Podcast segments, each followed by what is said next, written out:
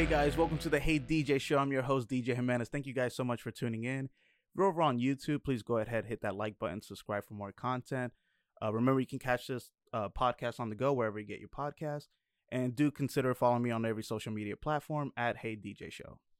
With all that boring stuff out of the way, I'm really happy to introduce my next guest, William F. Burke. William, how you doing, man? How's it going, man? Oh man, great, dude. First off, thank you so much for making the drive. Uh, like I always feel bad whenever my guest hits like a certain threshold in distance. So like it- probably like It's- after thirty minutes, I'm it's like, really not a big deal because Google Maps. yeah, a- Actually, it's funny because the house pictured on Google Maps is not your house. really. Yeah. So well, I I'm just- glad you got it. so I like pull up and I'm like, oh, maybe maybe someone will have a shotgun.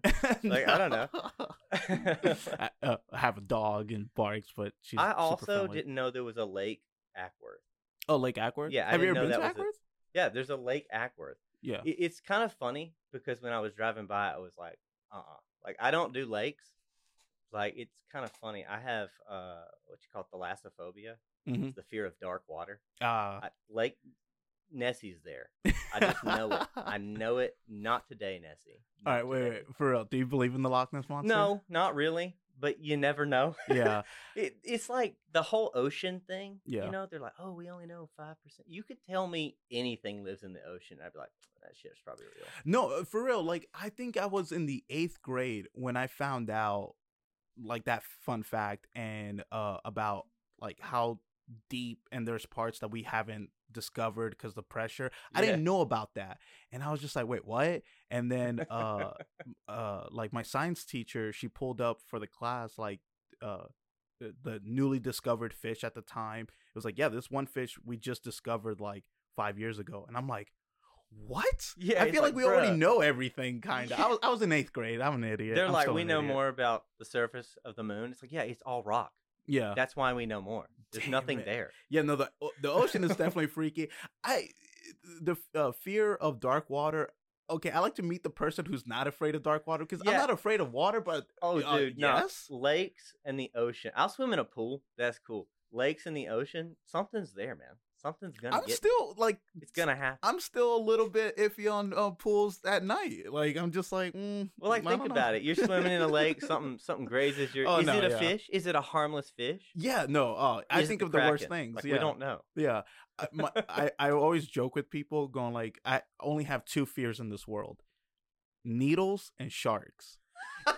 And no, dude, like, and it's reasonable too because uh uh like they always I've always heard this thing. Maybe you've heard it too. It's like oh you know just punch a shark if the, if a shark darts towards you just punch it in Punch the it? nose. And I'm like I'm sorry. Have you ever punched underwater? Like, You're right, a weak Rocky little bitch. Balboa. Yeah, I'm Like- like, what are you? Ta- I am not Rocky. And even then, like punching a shark in the nose, like That's wild. no.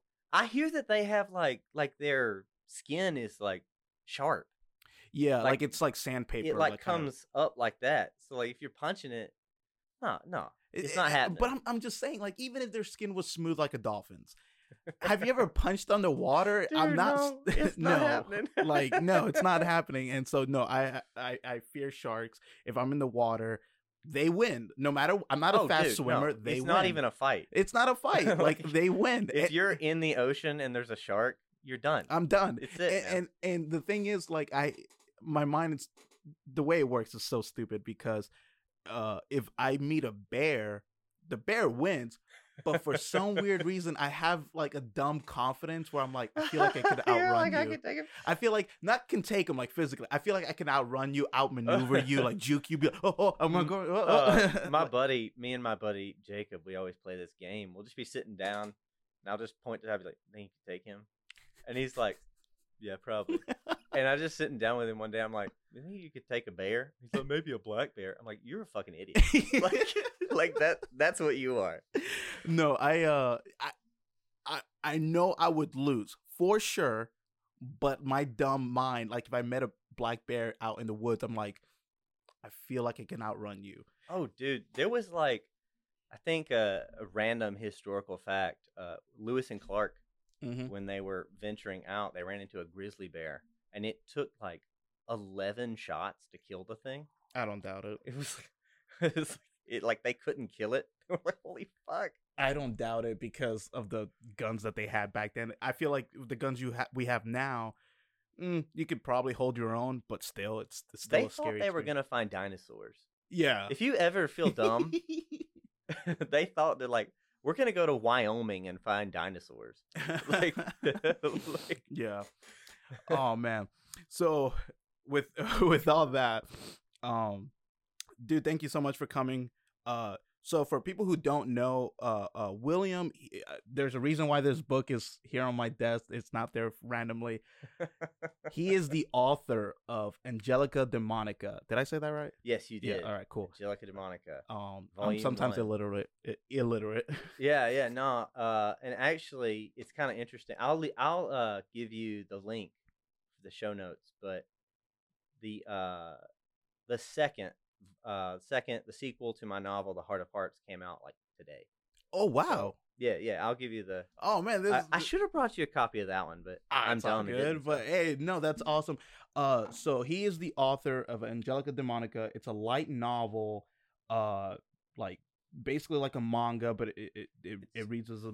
it's just a novel. Yeah, a yeah. novel. It's um. But honestly, like let me let me say this, dude. As I was reading this, it was picturing like a manga, like for real. Like I'm not I'm not saying you. We just met. This is the first time we just met. yeah, yeah. Uh, we met through a mutual friend, and I was I was I'll tell you the story uh, in a little bit, but yeah, like it it's an easy read, and it you paint the pictures so well. Like I'm uh, uh I'm pretty a, a fan of anime, and uh I, I was picturing like some of the fight scenes, some of the dialogue, some of the like the gasp and stuff, like in That's an good anime. to know. And dude, no, you know, did, you did a great job. Like, and and people, you guys should uh, uh, pick you up a copy. Uh, he's also local, so support your local authors, dude. Like, it, it, it's such an honor to have you on the show. this story right here actually has a sort of an interesting history to it Mhm. because it began uh, I, initially the story came to me way back this was the first story i ever actually thought of. It wasn't the first one uh, this novel was not the first one i published uh, the heart of hearts was Yeah. the first one i published. And they're not they're not directly related but everything in this tale of gods and men series is one timeline right? Okay, uh, but anyway uh, so it's like the same universe. yeah this is the first chronologically Mm, so this is this happens first. Okay, anyway so this story actually began as a manga. And uh i worked with uh her name her name on yeah, like I saw it on the back. yeah yeah yeah. Her name on uh what is it? No i'm talking about the artist. Yeah, the artist name uh it's colorless. She goes by kuru but her name is colorless. That's her handle on twitter yeah. and Colorless, uh yeah yeah yeah and um she was the It- artist and then eventually The ones that did like these art. yes Yeah, yes man, she did those good. she hates that art and that's why i put it in there What? These, She this was is like- awesome. exactly yeah well it's just an artist thing you're always gonna hate That's so true. Yeah. Why is that? i don't know you're always gonna hate what what you do I love Uh, what I do. I'm just kidding. you? I'm not an artist. I'm just a podcaster. you psychopath like okay like i really do like uh, uh this picture uh because i'm guessing that's uh that's a Donna. a yeah. and yeah like that anybody with bald and a goatee right there you don't mess I tell them. you the thing, it's it's interesting because the manga version is so different. Like it's so different. It actually the first uh I think the first 3 chapters of that book are pretty much from the manga Mhm. and then it just sort of takes its own thing. Uh but yeah, no, it was it was it, started as a manga that failed basically. And then uh what it was was eventually um I stopped writing scripts Mhm. and I started writing novels and I wrote The Heart of Hearts. And then I was like, you know what? Fuck it. I'm going to just write this one. Because I still wanted to tell it. yeah Like, I still wanted to tell that story. Like, I believed in it, you know? And so I was just like, you know what? Let's do a light novel. And so um, it actually, uh, that's like a physical copy of it, hmm but it's actually free to read on uh, tapas.io which Mhm. is kind of it's kind of like webtoon in a way, but they have novels. Mhm. It's uh, comics and also novels, and so uh, I, I'm starting the uh, volume two like this month. yes It's not gonna come out until it starts in January because when I do these chapters, since they're weekly chapters, I Mhm. do a bunch at once. And that way I have padding in case something comes up or, you know, I can't get in, my editor can't work that day or Mhm. something like that. Yeah, that's I was uh that was gonna be one of my questions. It's like near the end, it's like, yo, I enjoyed this. When can I expect volume two? Yeah, yeah. The next one, uh, I, I don't want to tell too much about it, but I'll tell a couple things. So yeah, no spoilers. I mean, No, no, no spoilers. Yeah, I'm, I'm gonna I'm gonna just say a couple things. Okay. One, it's called the Red Widow arc, hmm and two, vampires. Oh wow. My my world has vampires in it, and it wasn't like the the this whole universe having vampires. It wasn't like something that I planned to have. Oh really? Yeah, it was just like because in the Heart of Hearts, I uh, it was written one way, and then I had to do a major rewrite in that novel, Oh wow. and uh, it was uh, I was like, you know what? Let's just add vampires. But it's like it's I was just like I want to do vampires that like eat people, like like you know they mm, uh, turn to dust in the sun and they eat people and and I like I like that because it kind of lets me be dark Yeah. you know it kind of lets me uh uh sort of spread my dark wings and it- Nice. it gets i mean something about vampires is just intrinsically dark Yeah. Are so- you doing a like the traditional vampires? Uh yeah in a way yeah. yeah, they are traditional with with like different things. You said like eating people, but like you know like They- only come out at night. yeah kinda yeah yeah it's like the traditional thing I, Yeah. I picked that because it was very uh they had like they have their own type of magic and stuff of course because it's fantasy but uh and i mean vampires kind of have that anyway just, Yeah. but uh yeah no i picked that and i was like well they need to like turn to dust in the sun so they need to and so this next volume is going to be a vampire arc nice. and uh, we're gonna the chapter one is called the man in the obsidian mask and so i'm starting that one like today oh man, that's So, that's that's. it's so exciting to do it's so funny because like when i talk about this stuff i'm just like yes Yeah, no, good. Yes. Uh, Honestly, so like my show doesn't have a theme. Like I just want to meet cool people and, and talk about life, talk about serious things, funny things. I want to talk about it all. Nothing is off the table. And uh but what I will say like one of my like kind of favorite guests to have are people who are passionate about something that like I have no idea about because it really when you get into it, it makes me get into it oh yeah so like i'm not an author i'm not a writer but like you just created this world this universe and hearing you talk about it hearing you talk about the plans and we're gonna get into it just makes me more excited and i just read the book and i can honestly say did like you read the whole thing? I read the whole thing. Bro Yeah. holy shit. No I, I Holy made it a point. I, I i I- i told morgan uh so okay we'll get into it. Okay so morgan shout out to you morgan. Uh so one day just Go really randomly yeah really randomly i was at work and i had a little bit of downtime and i just checked my snapchat and i have her on snapchat and she took a picture of this uh, uh at a bookstore. Yeah. And and with the caption saying like oh i'm friends with william uh support your local author and all that stuff. And right under the book it said local author. And immediately i hit her up and i was like yo do you know this guy? And then she was like, "Yeah, I know him. Like, uh, we went to high school and all that stuff." And I was like, "Like, give me his contact. Like, let him know. Like, I would like him to be on my show, free promotion on his book. Like, if, if he's down, then I'm down. Uh, it'd be great." And then she was like, "Yeah, like I'll I'll hit him up. I think that'll be cool." And then you know, uh, she was like, "Ah, he checked out some of your stuff. He said that like he wants to do." it. And I was like, "Yes." And so would it have been weird if if you were like do you know this She's like, no i don't know him." no, I don't know. I'm just like, proud of him Can you contact him? Like, Like- do you know this guy like no i'm just proud of him in general local authors like oh Team local. Like, and I'm no all about I'm all about that. And so uh, she uh so she said like, yeah, he checked out some of your stuff. He said he's down. I was like, all right, cool. And because I told her like, you know, if you're down, I'm gonna buy the book. I'm gonna make it a point to buy the book, read it because like I want like no spoilers, but like I do want to talk a little bit about it.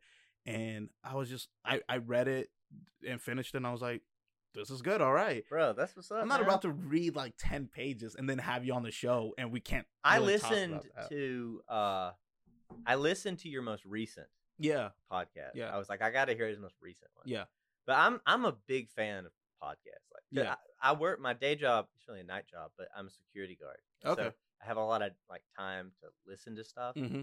and so I'll listen to audiobooks or, uh, um, you know, like podcasts and stuff. Yeah. And I really, I really love the podcast format because it's just like I said before we started. It's like, it's like you're a fly on the wall in Yeah. in It- someone's living room. Like, especially when it's a long form interview, you get time to relax. You're talking about you derail. You're talking about other stuff, and it, it, it to me it feels the most genuine Oh, because yeah. like eh, like there are some podcasts, and I'm not knocking them because they're more successful than mine that are like. 20 to 30 we're minutes. Fuck these guys. They're like 20 to 30 minutes, and I'm like, nah, get that shit out. But if a podcast is an hour or more, an hour and a half, I love that. I love long Oh, form yeah. interviews because the person gets to relax. They they're being authentic because you can be fake in like 20, 30 minutes. Like, Oh, dude, you, and you have to be professional. You're promoting your stuff, and the person has so many questions. Like I have questions written down, but that's mainly for me to keep myself on track on time.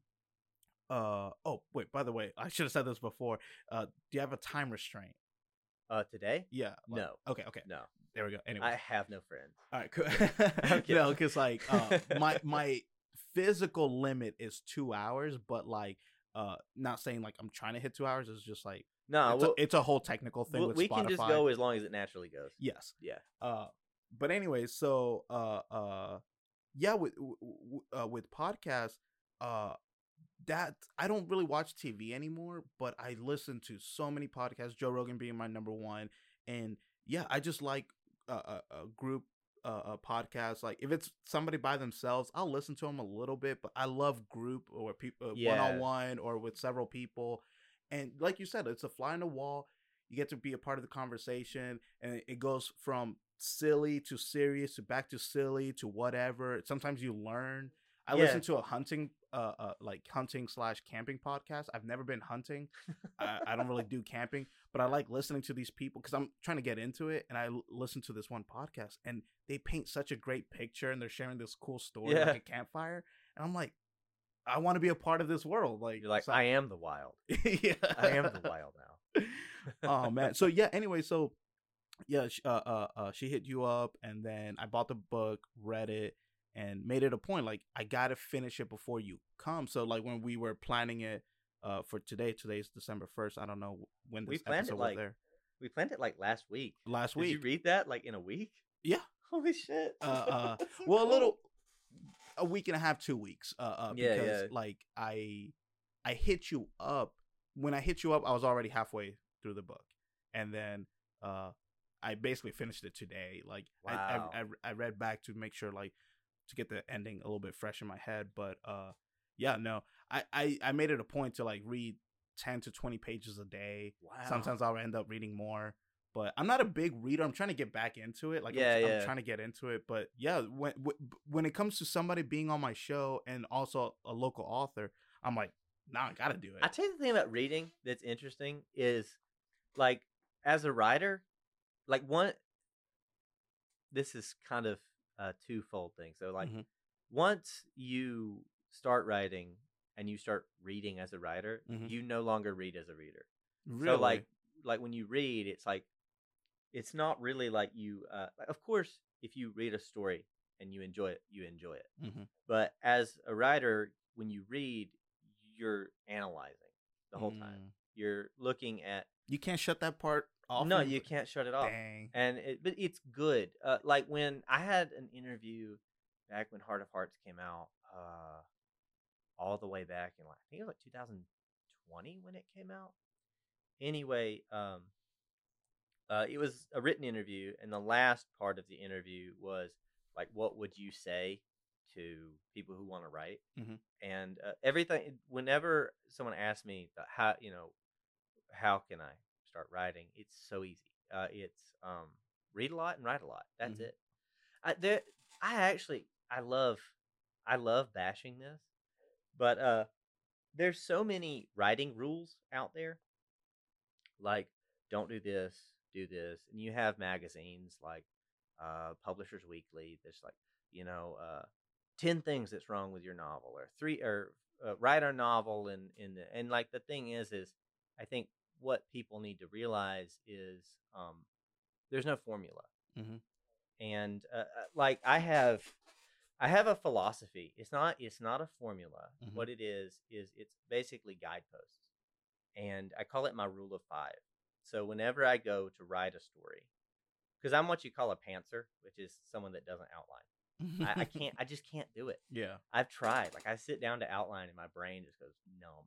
You just gotta like do it. Yes, but I have I have what I call my rule of five, which Mhm. is basically the five scenes that I have in mind, uh, in order to write the story, Mhm. and that is uh, the opening, the first sentence, and then something I call the driving purpose, which is the call to adventure, uh, which I get that from uh, Joseph Campbell and his uh, what is it, the hero with a yeah, the hero with a thousand faces. Mhm. It's a book anyway, That and then I have the twist, uh, twist or revelation, which is just that is the twist in the story, and then uh, the climax, which I I kind of define the climax loosely because I think that a book has more than one climax.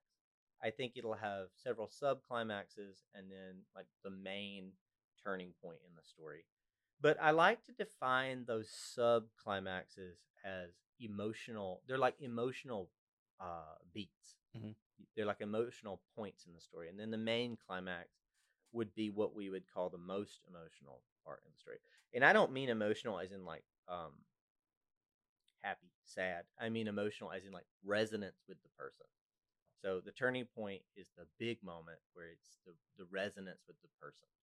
And then finally is the final scene, which I like cliffhangers. A lot of uh, like a lot of I see on Twitter all the time. They're like, "How do you feel about cliffhangers?" And people are like, "Fucking hate them." yeah. And I'm just like, I love cliffhangers. I, I have a mixed relationship with them. if, if, like this is gonna sound so cop out, but if it's done well, then um then I don't mind them. Uh, but sometimes I'm like, I like a good ending. Oh Uh, yeah, But uh, one of my favorite movies, uh, uh, Whiplash, with J.K. Simmons and Miles Teller, uh, technically ends on a cliffhanger, and it's done so well. Like I can Oh, go on on like. Have you seen the movie? no, I've never seen Uh, it. I, I highly recommend it, especially if you love uh, uh music and like uh, uh like a good student teacher relationship. Uh, it's, it's a great movie. You don't have to be into music, but if you are, it's it's even better. But um, that ending, I won't spoil it. Uh, technically ends on a cliffhanger, and it's it's done well. But then movies like Inception, have you seen that? I have. Yeah, yeah, I've seen Inception. That one's technically on a cliffhanger, and that one I I don't hate, but it's not like it's not a big deal to me. Whether uh basically spoilers, even though the movie's been out for like ten years, uh Spoiler, close your ears. that you don't know if he's still in a dream or not. yeah, Like, I literally sat there and I'm like, well, who cares? Like, I Yeah. don't, yeah, I'll say I'll I'll say it this way: if there is a, if it's a series for the final book, I believe and this is me personally. For the final book, I believe there should be a resolution. hmm Like I just finished reading um uh the last of um the Shannara books, and it sort of has an open ending, and I fucking hate that. I do.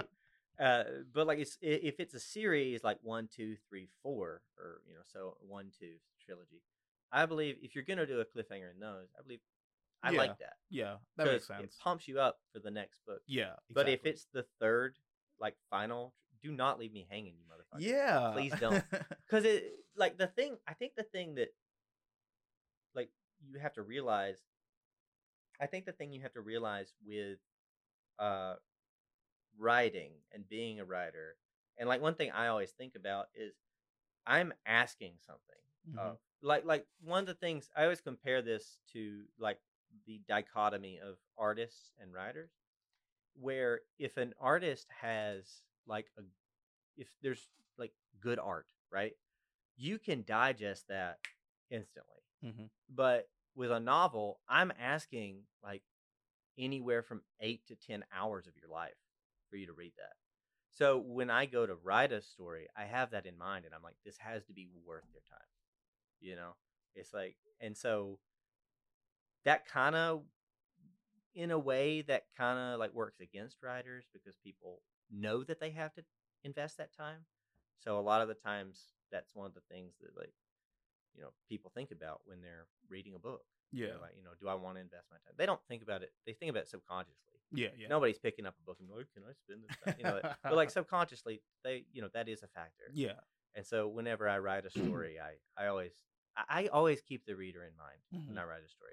Uh, whenever I get stuck, there's a, there's actually an old saying in showbiz, and I can't remember who said it, but there's an old saying like in like movie making and like the movie making world, is like, uh, whenever things, whenever things get boring, a man comes in with a gun. Uh, that's the saying. Yeah, whenever things, you know, whenever things are, you know, not working, a man comes in with a gun, yeah. and that's kind of my mentality. Whenever I'm at a point where I'm like, okay, I think this is, uh, I think this is not working, right? Mhm. I think I ask myself, what can I do to make this entertaining? And sometimes you have to sacrifice for that. You have to say, well, you know, it comes to your mind. You're like, well, this would make it interesting, and you just go with that because Mhm. you want it to be interesting. I, I don't I, I really don't write for any sacred reason. Mhm. I, I do it because I just want to write things that people will like. yeah. That's just how I think of it. I, I I really don't even think of myself as a writer. I think of myself more as a storyteller. Nice. Uh, like so that that kind of like that's a perfect segue to uh, this question. Like, I know obviously have to ask it. Like, what inspired you to be an author? Like, was it something you know like you kind of stumbled around in high school, or is it something like you've always kind of known? I so here's the thing. So uh, and people will disagree with me, but I don't give a shit. Good. Um, I like it. So uh, I think because oftentimes as an author, you're asked. Uh, that's my phone. Let me turn No, it it's down. all good. Let me turn it down. I thought I turned it down, but I didn't. They can go fuck themselves. anyway. uh, anyway, uh, so but the I, I, the question, how did you become a writer? I think is a I don't want to call it a wrong one, but I think it's a misguided one. Uh, because I think like for me, being a writer was kind of like having uh, being diagnosed with a disease. Mhm. Like I didn't know I was a writer, and then uh, which I'll tell you the story. But like, but when I started writing, looking back at it, I was like, I was always a writer. Uh, but how I got started, it's a funny story. So, in the Heart of Hearts, the uh, the dedication is to a man named Richard, and he was a teacher in high school.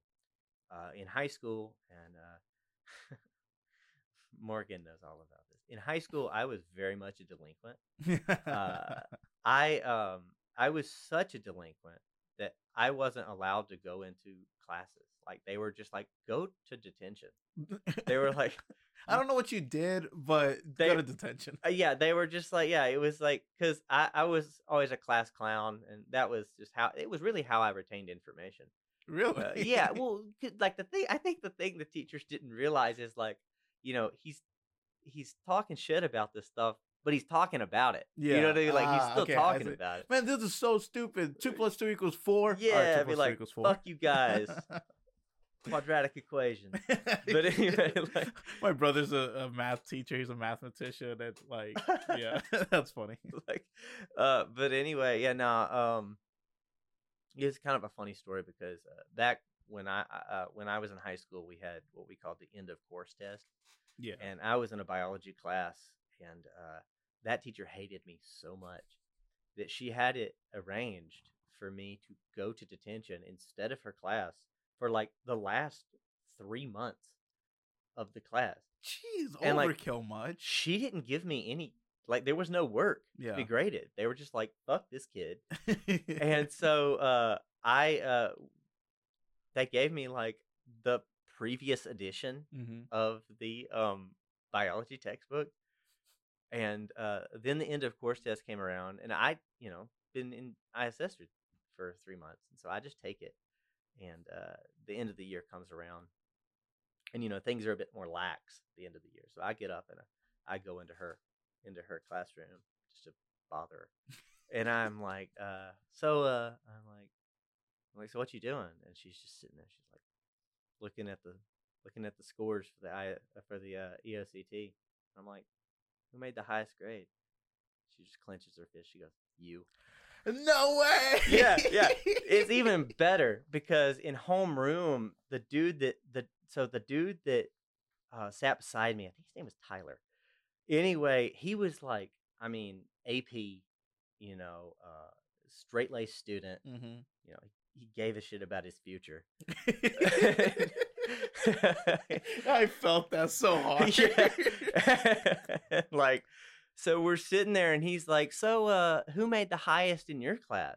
And she's like, Will did. And he just turns to me and he goes, What did you make? And I'm like, 92. And he goes, That's what I made. And I was just like, Holy shit. And you tried. like, Well, how'd you uh, wait? If you both made a ninety-two, why she said like, did you make a, a ninety-two point eight while he made a ninety-two point two or something? I made a 92 on that on that test. Yeah. and failed the class. I made a 92. I made the highest grade in the class and failed the class. it kind of reminds me of this scene. Uh, uh, I don't know if you've seen the movie Happy Gilmore with uh. Adam Sandler. Oh man, it's a great. Actually, no, I have seen that one. you yeah. have seen that. There, like he was a natural golfer, and he like uh uh one of the the antagonist who's been playing golf his whole life. Adam Sandler like turns to him. He's like, you know what the sad thing is. You've been playing golf your whole life, and that just like reminded me that. He's like, yeah, it was. yeah, just- you actually studied. it was like a fluke thing, and then like That's so funny. I moved schools. Uh, I I I had to move schools, and because I failed biology, I had to take it again. I made a 92 again. So it was on the last test or the whole on the yeah on the E ESCT. Yeah. So I made a 92 again. Oh, this the, the second time I, I passed I it that can't time. fail. I passed it that time, but it was like it's like fuck you. You know what I mean? Like, but uh, anyway, what was I talking about before that? uh, Oh, how I became a writer. yeah, Okay. like Richard. So, uh, yeah, so I was a trouble student, and so um, when you're a trouble student like that, they put you in uh, what well, what the school called vocational rehabilitation, Mhm. which is like it's with the college prep and all that. It's like the sky is the limit. You can go be anything. And then in vocational rehabilitation, they're like, "Do you want to be a mechanic?" You know what I mean? It's like you want to be a mechanic, or there's like six things here, man. You got to pick one. yeah. It's like you got to be one of these things. And so, uh, but the teacher there, his name was Richard, uh, the the vocational rehabilitation teacher, and I was in an English class, and uh, it's actually really ironic when I think in in uh, in hindsight. But uh, I was in an English class, and we were supposed to write. I don't know if you know the story, "The Monkey's Paw," by uh, I think it's by a man named Abrams, but it's I I just I basically know the gist of. I don't know like the yeah, it, it's specific. essentially it's a story Careful about wish for type of- choices and consequences. Yeah. and so like they get a monkey's paw that uh it'll grant them three wishes, and every wish they make has a terror. They get what they want, Yeah, but at a terrifying cost. yeah. Like they want 500 pounds. British story. They want 500 pounds, and their son dies at the mill, and the insurance is 500 pounds. Yeah. So it's a story of choice and consequence Mhm. anyway, so we read that story, and um, she was the the teacher was like, "Well, now y'all have to write a story about it," and she was like, "Will," because she wanted me out of the room. She was like, "Will, why don't you go to Mr. Smith's office?" And I was like, "Okay, sure." So I go in there, and uh, uh, uh, Mr. Smith is like, you know, he's like, "What's your assignment?" And I'm like, "Well, I have to write a story." And he's like, "Oh, that's great. You get to write a story." And I, I'm like, "No, I'm like that's boring. I'm Like writing is boring." And that's so crazy to me thinking about it now because it's like I've written three books. What the fuck? But anyway, uh, like, but Every uh, time you're writing, you're just like, man, I hate this. I yeah, hate yeah. this." I, I I wrote uh I wrote a story. Um, I wrote the my you had to write your own version of the monkey's paw. Mhm. So I wrote that, and I don't even remember what it was about. I think See, I'm a, I'm a smartass. I was a smartass growing up as a Yeah. student. What I would have done is like instead of the monkey's paw, I would have changed the the exact same story, but then changed it to like a cat's paw. Yeah. Well, the thing was, I think I think it was like the perfect storm for me Yeah. because it was like when because when Richard brought it up to me, he was like he was like you can make he's like you know you can make this about anything, right? Mhm. And that I had never thought of. Wait, so was who- the turning point. Uh, Richard again? Is it like It's, uh, he's a teacher. He's the Yeah. vocational rehabilitation teacher. okay? Okay, so he he wasn't the one that like hated you. No, that no, no, sent you no. away. That was a different school. Okay. Sorry, I should have mentioned. No, no, it's okay. Anyway, uh, yeah, but no, Richard, uh, he told me he was like, you can make this about anything, and I think that was the turning point for me because it was like I didn't realize that there was an element of creativity to it. I thought because you know when you are in school, a lot of the times when you write a story, you're given a prompt Mhm. and you have to you have to write about this, this, and this. And so having this assignment where there was it was open, Mhm. and so that really kind of uh, opened it up for me. And so I started writing, and I wrote that, and I got encouragement, and I wrote of some other stuff, and that's just how it happened. But looking back, I think about how I always had stories in my head. And I think that was what made me realize that I was a writer. It's like I've always had these these characters in my head and these stories and plot lines in my head. Uh, it's kind of funny. Um, I always I have this joke where everyone has voices in their head, uh, but writers are just the ones that take the time to get to know them. that's that's cool. I like that. Yeah, we just because, but uh, that's how I started writing, and um, that story arose during that time. And what? How old were you? Uh, I was seventeen, Okay. and that story arose at that time. It's va- vastly different than what it is now. Yeah. But uh, that was the first story that I really began, and and then I wrote Heart of Hearts, and then I kind of had this realization: oh shit, all these are tied together. So that one happened. Does it like take a form of its own after a while? Where like, because you said like you had an oh shit moment that oh they're all connected. Like, was that like basically by accident or? Yeah, in a way, it was. Okay. It was in a way, but it was like some. So the thing about writing that's so interesting is you don't know you know it. You don't know that you know these things, and that's why when there's the the age old question that writers hate, which is where do you get your ideas? We Mhm. don't hate it, but the thing we don't hate it. but It's it's difficult to answer because yes, that's that's it. Uh, no, it's funny. I'm I'm I'm glad you said that because that's literally me right now. Because uh uh like I said, like I write these questions mainly to keep myself on track and just so to not have dead air. But like we're going off from just our energy, like just getting to know each other, and I felt that like because you know I have no eh, no idea about writing. I don't know anything about like authors and stuff, but I I genuinely feel that it's like hey, so like you know like where do you get your ideas? and, and it's funny because like i'm not like i'm not gonna say like i'm not a creative guy like i'm creative in in in, in certain fields and stuff like that but at, at the end of the day i'm a very logical dude so like sometimes i'm like oh well sometimes i get inspiration from this and and like starting a podcast like oh you know joe rogan was a huge inspiration and Yeah. it's- it's also my personality like I, I love meeting new people and talking and so yeah, like if somebody were to ask me, it's like, oh, where'd you get this idea? I could easily tell them. But for a writer, you know, you're creating a universe from nothing. And that's like I get that, you know, it's it's basically like a social club that I have no idea, but other writers probably know it's like yeah, it's there's actually a quote that uh well there's two things uh one is a quote that i really like um it is the tools of the writer i'm trying to remember this correctly. The tools of the writer are experience observation and imagination. And uh the quote goes on to say that you only need two. You don't need all three. You only need two to to create a story. But one i wrote a blog post once and i uh I called it the I called this concept the eternal cafe because in a way in a way you are not this sounds kind of it sounds cliche but it's really true.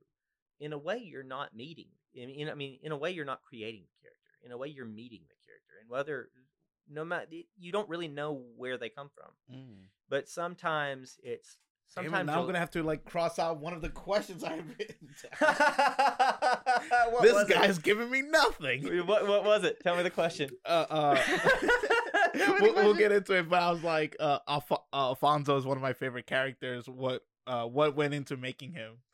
So it's like, oh no, you met him, and I'm like, well, there goes my shit. I'm just kidding. well, I uh, uh Alfonso um since since you mentioned Alfonso, Alfonso is actually a uh a a conglomeration of someone I know and um someone else that I didn't really know him personally. So uh uh my father owns a construction business. Mhm. He did. And um he had a uh one of his uh, employees was a guy named Alfonso. We called him Fonz. Mhm. And he he was like jacked. yeah, I mean like jacked. And I always thought that he would be like a really good boxer. Mm. And so like that body type, I was like, that's what sparked it. And that's what I was gonna say.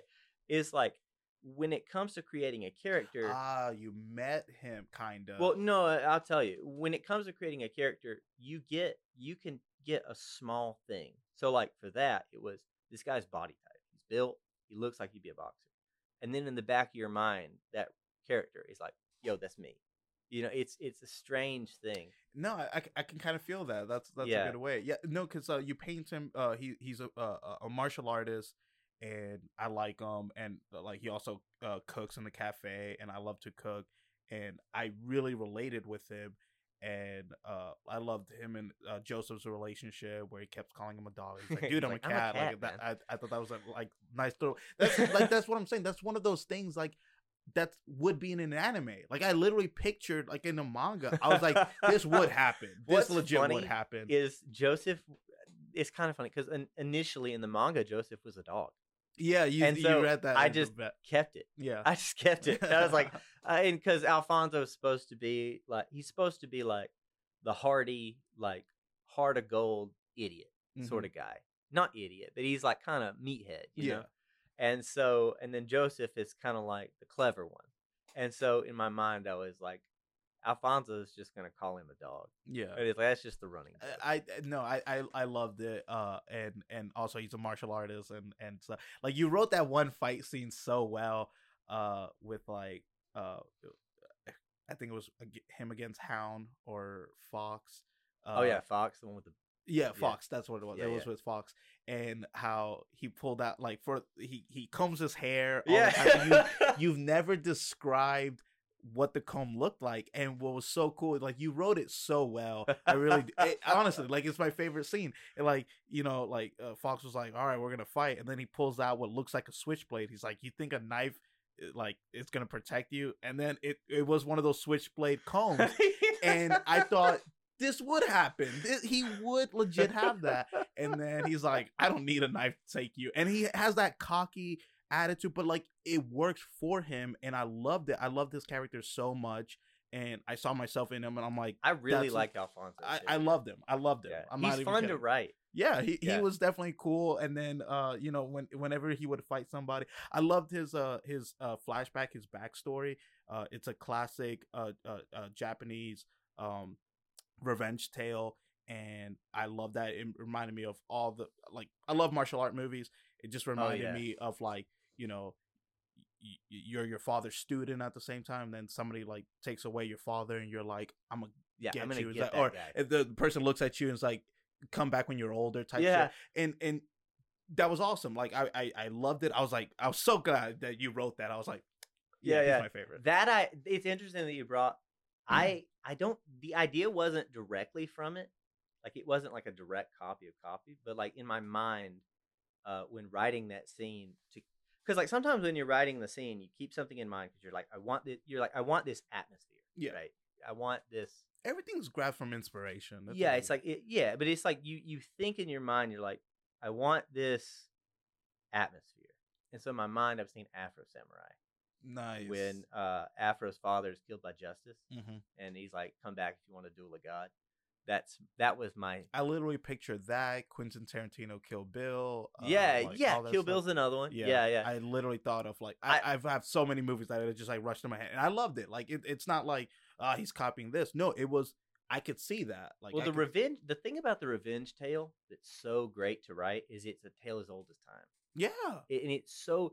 The thing about the revenge tale is it's so human mm-hmm. because everyone has had bad shit happen to them, and they're like, "Fuck that guy," Mm-hmm. you know. And so that that's the thing I love about Alfonso's story is like you really get to play because because revenge is one of the most um as far as like a revenge arc it has such a range of emotion Mm-hmm. and there's so many different ways you can go about yeah, it yeah. because like- you have revenge tales where they get revenge you have revenge tales where they come to terms with it Mhm. and you know you have everything in between Yeah.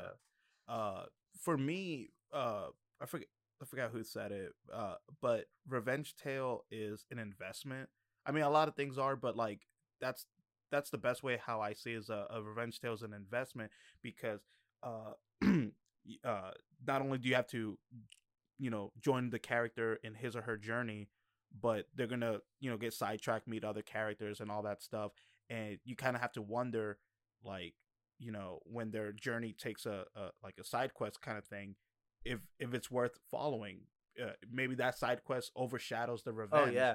And so to me it's an investment. I've seen so many uh, i think uh, that's revenge a good way to put it yeah i've seen so many revenge movies where like it, the payoff wasn't that great uh but then there were ones where the payoff was great and uh, so to me it's always an investment and i love it and you you're right you hit the nail on the head there it's the tale as old as time and it's it's a human thing uh very relatable like i like besides you know him being a a, a, a martial artist like i just related with him because like you said he was like the hardy dude and all that stuff Yeah. but he had that killer switch like he was a he was bigger than the rest uh but i i, I do like that one scene where you wrote where uh fuck i forgot who he was talking to but he was all like oh man i should have said this before the show. Okay the main character philos or philos philos. Philos, i knew it. I knew it. In my head i was like it's philos. Yeah.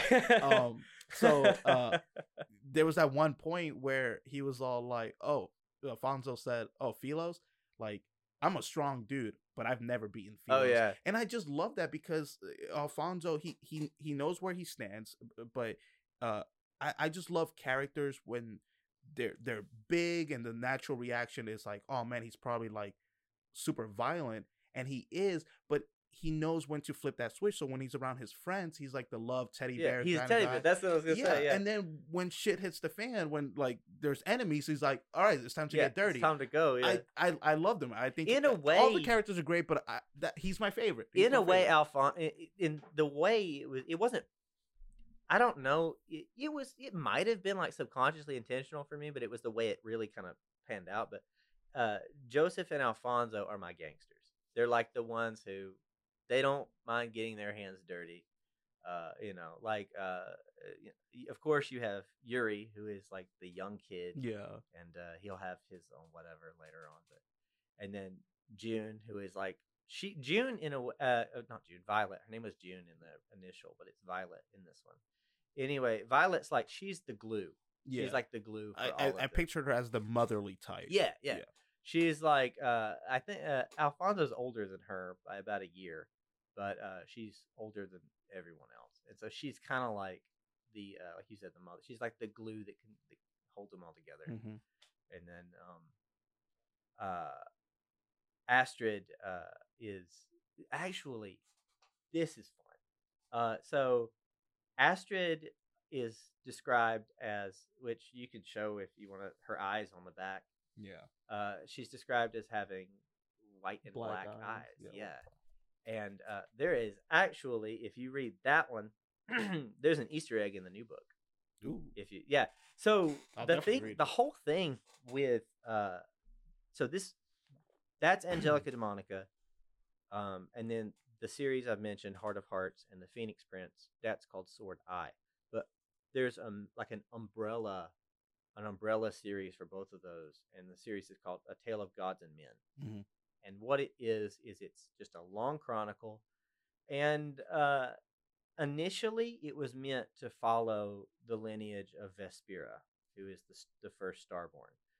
Uh, but uh, what I'm thinking now is I'm thinking it may go beyond that. Uh, the, the whole the whole thing it may go beyond that. Uh, but anyway, um, so this book right here happens first three thousand years before uh, The heart of Heart of Hearts, and um, uh, if you read, eh, they're not spoilers, but if you read Heart of Hearts and um, uh Phoenix Prince, you're gonna get it's like you you kind of get lore and stuff. Mhm. So like you're gonna so like uh this story right here is going to tell about the angels because if you read Heart of Hearts, there are no angels. Mm. It's like, well, what happened?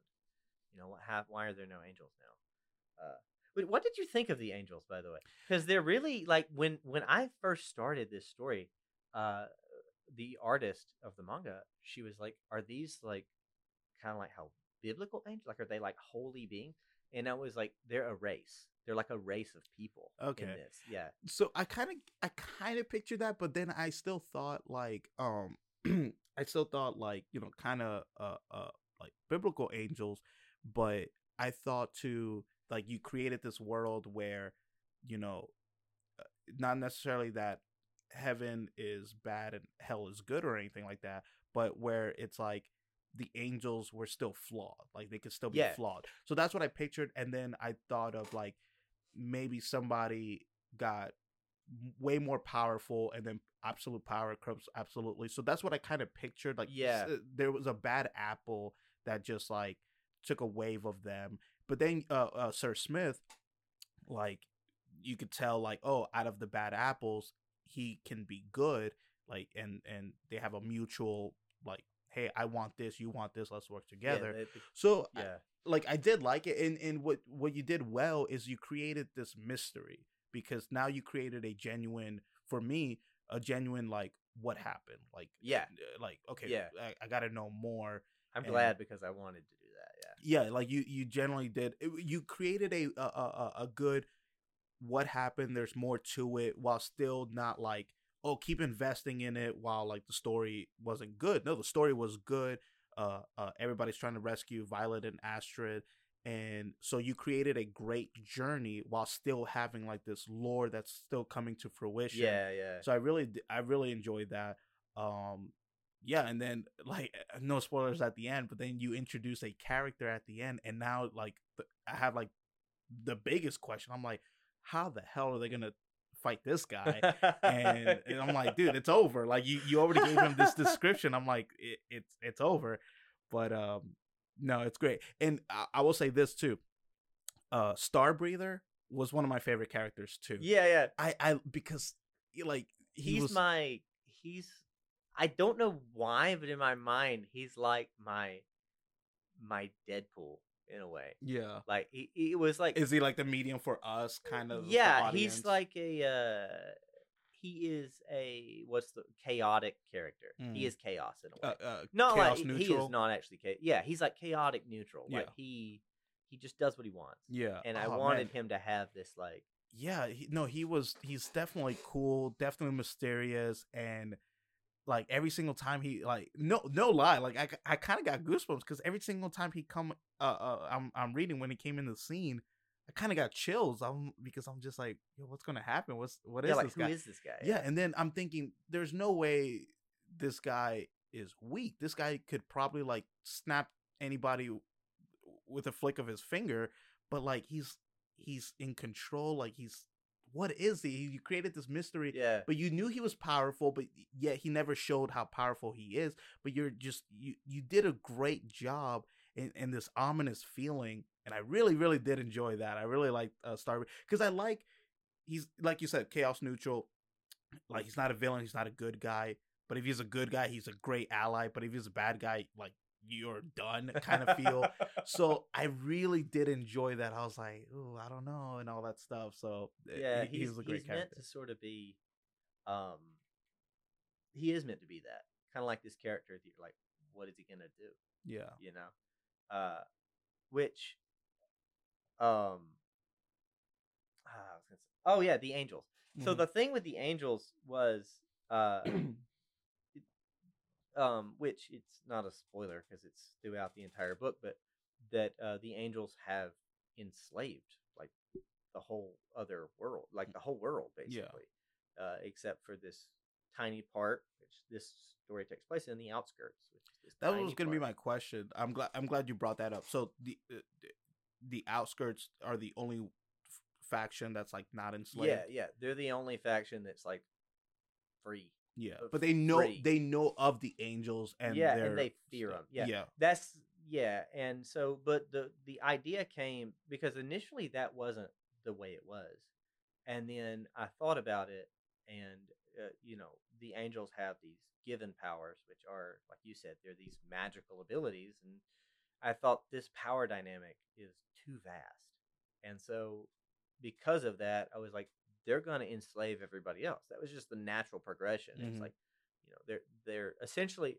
essentially i mean the angels are essentially like uh i mean i i know i said they were a race but they have like these extremely powerful magics Yeah. uh which are even if you read um heart of hearts you learn about magic called uh it's uh the word of heart and it's like everyone has their own word of heart which a given power is like that on steroids uh and you find out they're actually connected somehow Yeah. but, uh, the heart of heart i mean the word of heart and the given power are connected but that's a secret Nice, nice. so like uh uh so uh, walk me through the uh the process like cuz you mentioned you started this what in 2015 and it's completely different uh uh not completely I guess like you changed certain things. So what was the process from the first one and what made you go like mm, let me go back and like change a couple of things? Uh, it was interesting because it was mainly just um, it kind of came from the freedom that I could do that mm-hmm. because uh, the the manga happened and it didn't really go well. Uh, it had it had um, one volume which the world will never see, and it still sits on my Dropbox. Nice. It's in my Dropbox somewhere. Maybe one day the world will see it. Not today. when it gets uh, more popular, you should definitely release it and be Yeah. like, "Hey, here's I like also might release it and just so Kuru can be like, I'll be like, hate your art, hate it, hate it now. But anyway, uh, yeah, no, when I did the manga and then it didn't do well, and so a few years go by.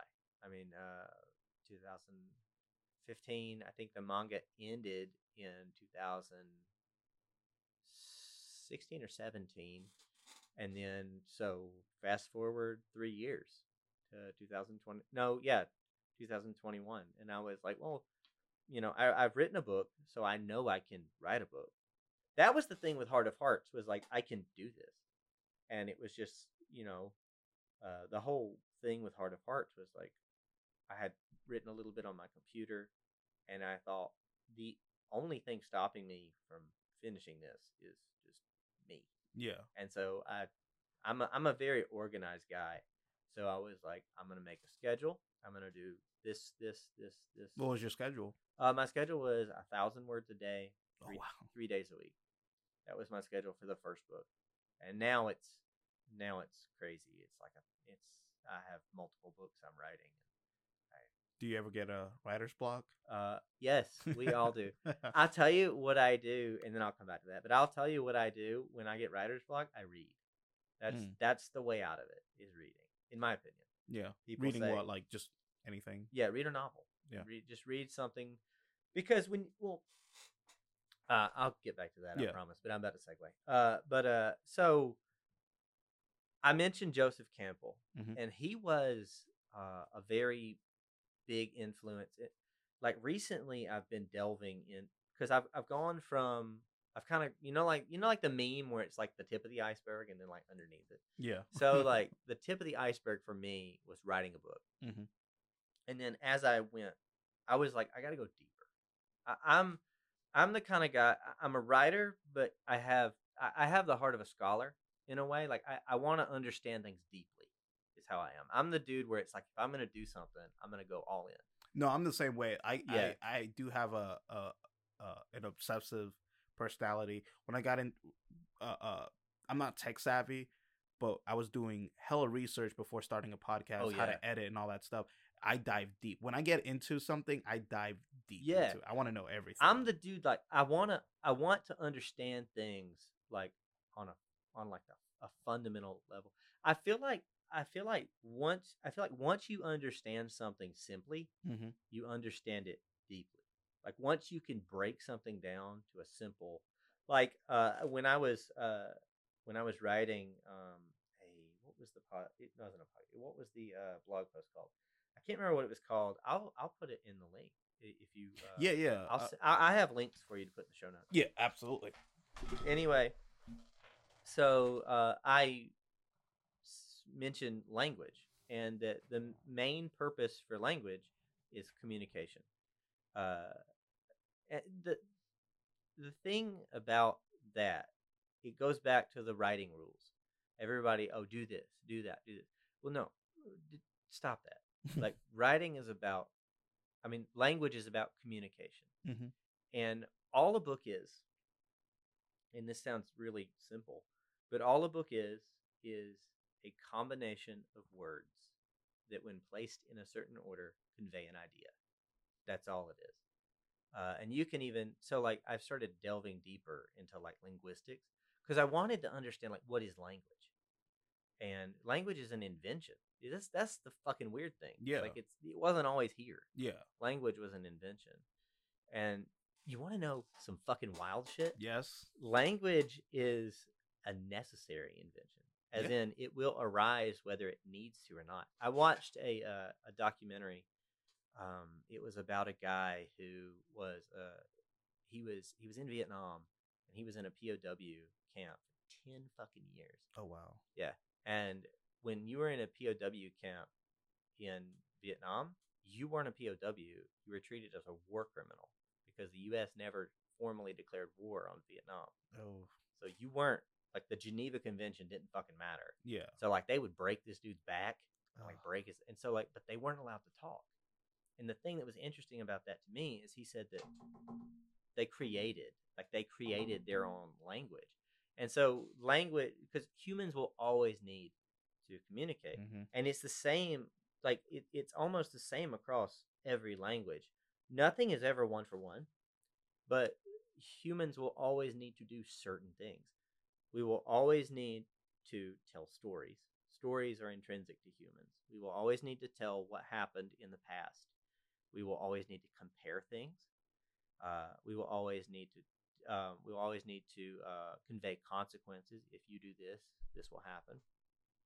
Things like that. And so, as I delved deeper and deeper, I realized that like these are just signs. Words are just signs. They're things that we've applied meaning to.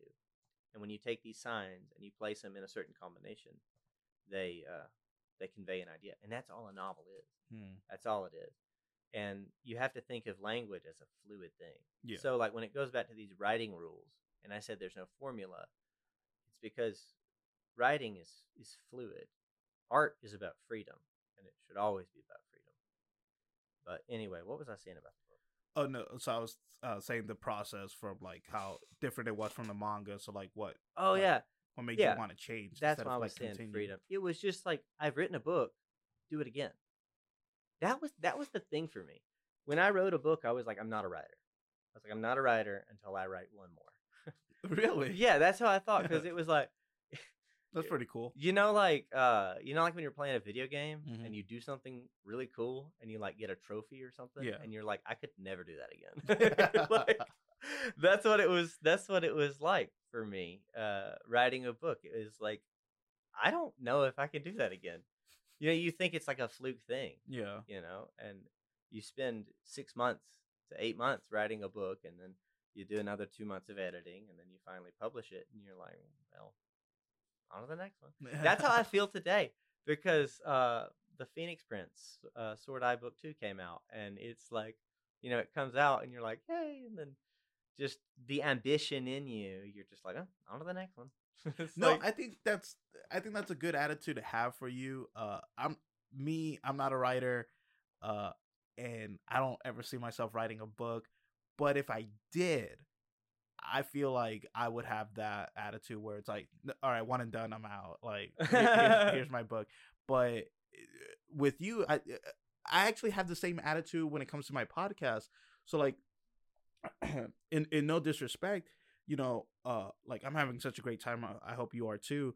That like once we're done here, like I go ahead and edit it. I, I don't like cut anything out. I just like put the music and the intro and outro and all that jazz. And then uh once it's syncing and like downloading, in that process, I go ahead and hit up my next guest. Like, Oh, hey, yeah. what when can we schedule? I totally see that. Yeah, and then as soon as that happens, once it's done downloading, I go ahead and make a schedule, promote it on whatever, and then place it on YouTube. Once it's uh, once it's live, I go ahead and tell everybody about it, and then after that, I already I'm already planning my next guest. So I'm I'm just moving on. So your episode could hit like my first million, whatever, and and and that's cool. But I'm like, "Fuck this guy." but I'm like not I'm not thinking about it and and stuff. I'm not thinking like, oh man, I need to recreate that. No, because each guest is different, each conversation is different. But uh at the same time, I'm always like, okay, I did one, I can do another. I did one, I can do another. So now, when I first started, uh, uh, like I've gotten better, I've gotten faster. My first guest, like I, I was super trash at editing. It took me literally two weeks to edit a two-hour interview yeah, now it takes me a matter of hours instead of weeks so i've gotten faster but i never let it get to my head i'm always like all right now that i'm faster i just have to keep putting out a little bit more that's the uh, I, that's really the artist mentality. yeah Uh, it's the unattain. It's the uh, what is the unattainable star? It's always going to be farther away, yeah and it, it's like uh, all of like all my friends are like, "Why do you do this to yourself?" And I'm just like, it, I, it's it's I would be miserable without it. yeah You know, it's like, but it's the unattainable star, and that's just how.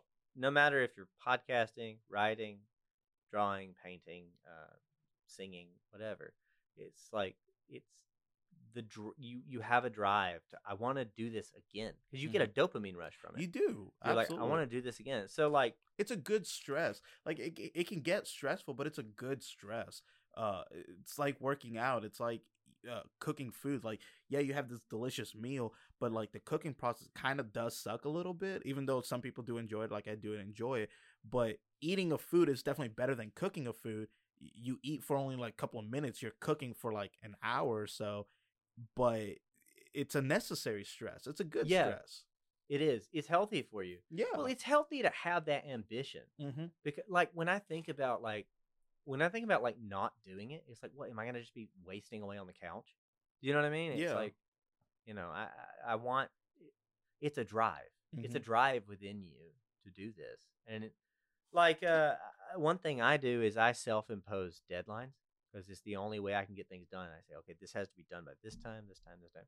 Which I'm a self-published author. I, I have too I have three books I'm writing this year that I want to for 2023 yeah, I want to aim for a uh, publisher for it.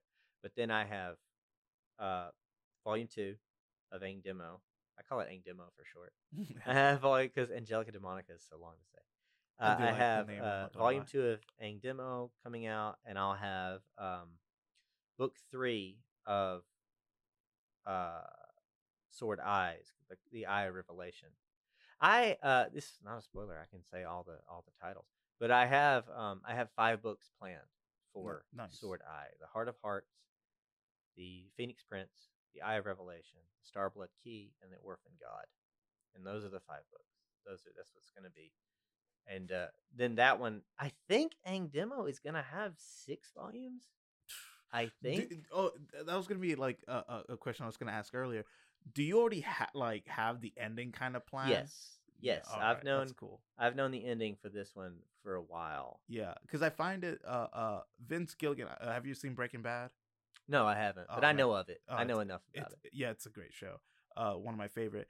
Uh, Vince Gilligan already knew the ending, and there was this one interview that, like, again, I'm not a writer, but I could see this. Uh, I watch a lot of movies that some people don't know the not, and there's not a knock. Some people don't know the ending. Like they talk about, like, oh, the stories, the character took a life of its own, and they're just like writing the story, and then wh- whatever the ending, the ending is. But uh, Vince Gilligan and other people, he's just the only one I can really remember. He already knew the ending as he started.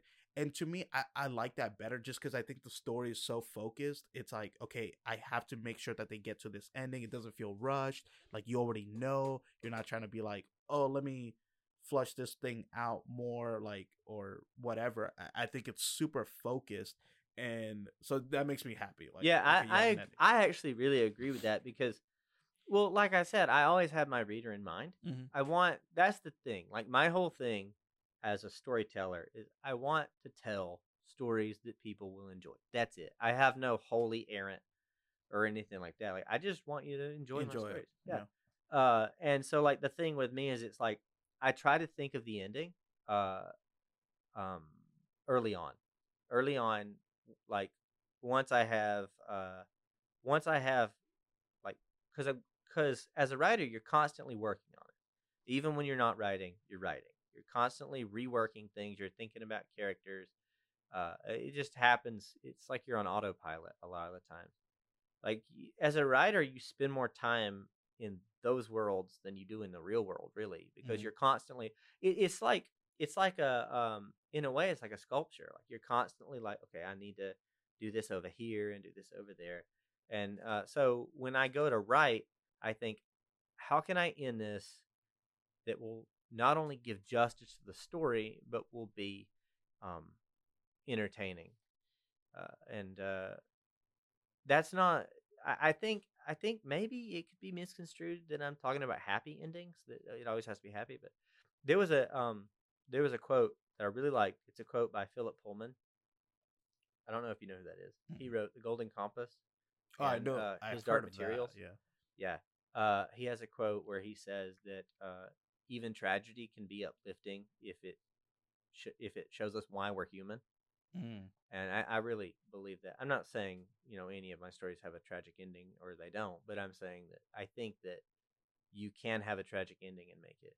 So I always think about like how can I end this? What kind of emotion do I want the readers to feel? Do I want them to be sad? Do I want them to be happy? You know, you always think about that. But uh yeah, that's uh I was going to say something else, but I can't remember what it was. We were talking about um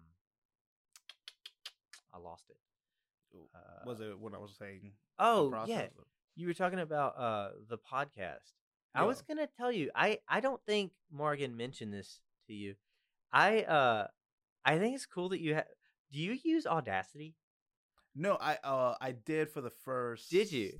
Three episodes. I guess for now I use Audition for listeners, Audacity is a free uh free uh, uh, like audio recording. thing, yeah, it's like it's an audio software. You can Mhm. record music or oh, it's great. yeah, I anything, Just, yeah. uh, I do my narrations with uh, I, so one of the things I've always wanted to do uh, is I've always wanted to narrate audiobooks. nice. That was something. It's just something I've always wanted to do. I don't know what.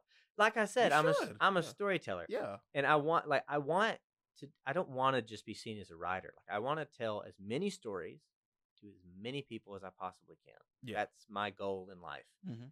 I just want to tell stories. And so uh, I just think it's. I just thought it was cool that you had. I was like, I wonder if he uses all day. I did, yeah, I did uh, for a couple, and then um, since I'm in school, uh, my buddy was telling me like, oh, you can get like the uh, uh, crap, what's it called? Uh, the Adobe stuff, uh, for a discounted price. So like, I have like Premiere Pro, Audition, and I only pay like thirty bucks a month for all of it. I have Photoshop and all that. And I'm just like, all right, cool, yeah. I tried a podcast like on my own. Really? Yeah, I. Like by yourself or with guests? yeah, just by myself. yeah. And I didn't know. I tried it. I can't do it. I didn't know I could do this. You probably believe it since I've been talking, but I talk to myself for an hour. I just sat in my sound booth. I actually do that too. Uh, uh, like I like to have a good debate every now and then, and so like sometimes I'll like uh, uh, like fresh up on a topic I care about, and I'll talk to myself and I'll debate myself, and yeah, I I was like for real just sitting down and I just had my cans on and I was at the mic and I was just talking and I looked and I was like, holy shit, I've been in here blabbing to myself like a psycho for fucking hour. no, Jesus I think that was great because th- then like your fans will get a, a nice little like fly in the wall, nice insight in your brain, and then be like, It's "Oh, actually cool." like like this wasn't scary. Like coming into because I can I can talk.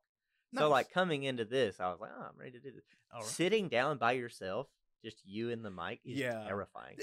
Exactly. Thank you. Because I I started by myself. I tried. I really did try. I might I might revisit it uh, later. I, I have a plan, but doing it with a guest, this feels natural. Yeah, it Because, does. Like uh, when I first started, uh, I had one of my friends uh, uh she was really nervous and then that's when I realized like my job is to make you comfortable. And I just kept saying, like, listen, like my job is to make you forget about the microphone and the camera. This is just us hanging out, Yeah. talking. The only difference between a podcast and us hanging out is just it's being recorded. But that's Everyone can see it. yeah, and then eventually everyone can see it. But that's why I, I my job is to make you forget about it.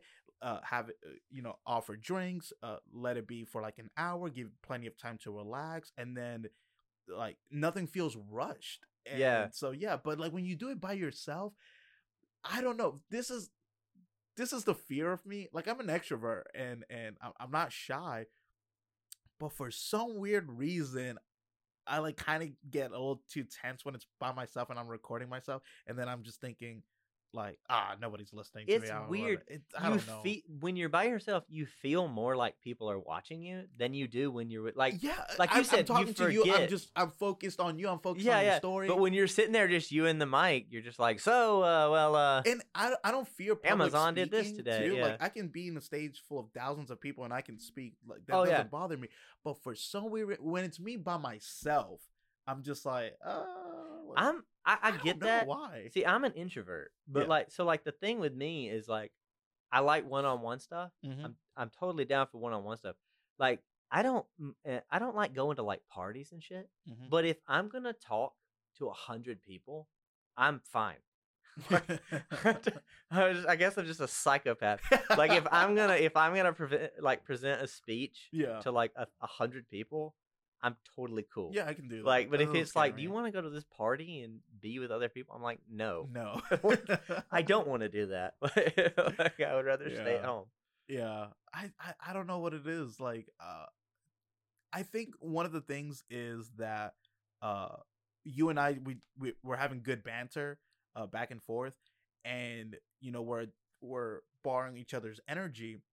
But when I'm by myself, I I just don't know. Like, cause I start catching the like some of the quirks that I do, and then I don't know. I start annoying myself, and I'm like, I can't do this. You're like, fuck this I can't do this.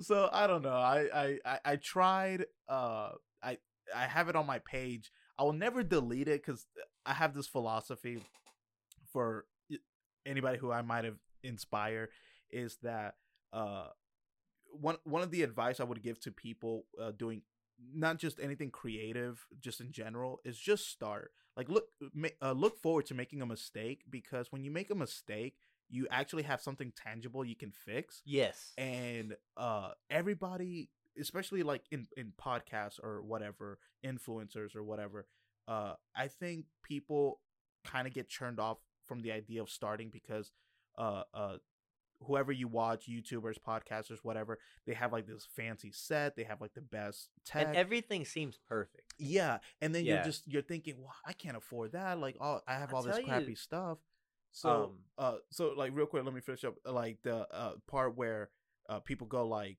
oh like i i can't start no one's gonna watch my stuff well just start and learn and then eventually things will change and this is my own thought somebody gave me this advice and it was very true and then like eventually you hold yourself accountable my first three or four episodes are complete trash i can fully admit that but now i'm better like i'm not yeah.